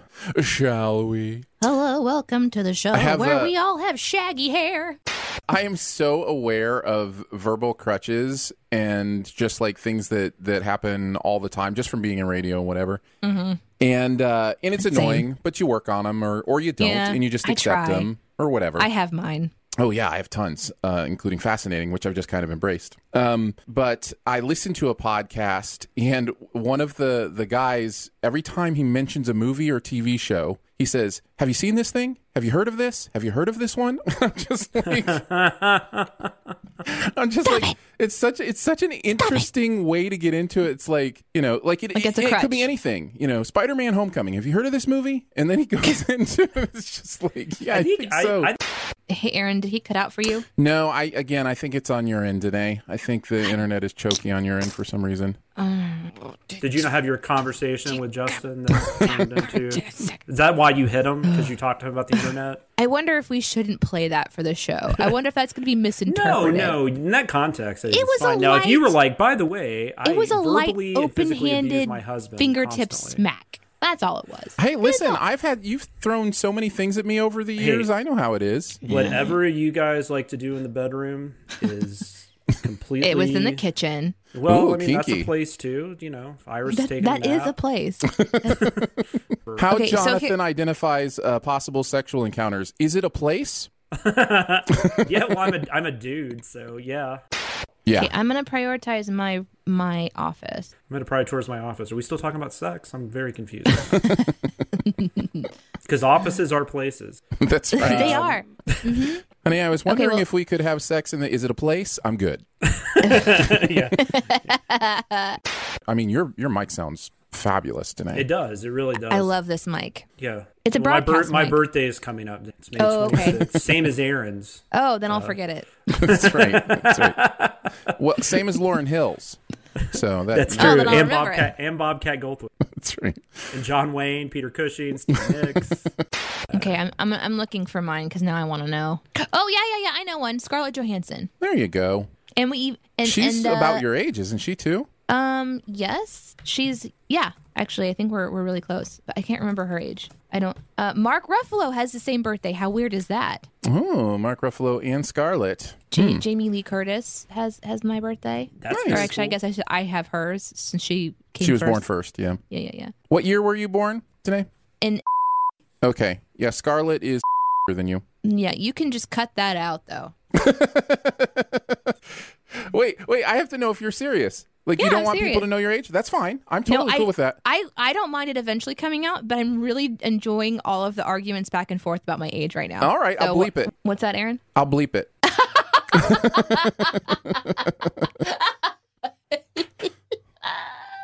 You can shut your face. right on up. I'm the fastest pisser in the West. okay, I have a new out.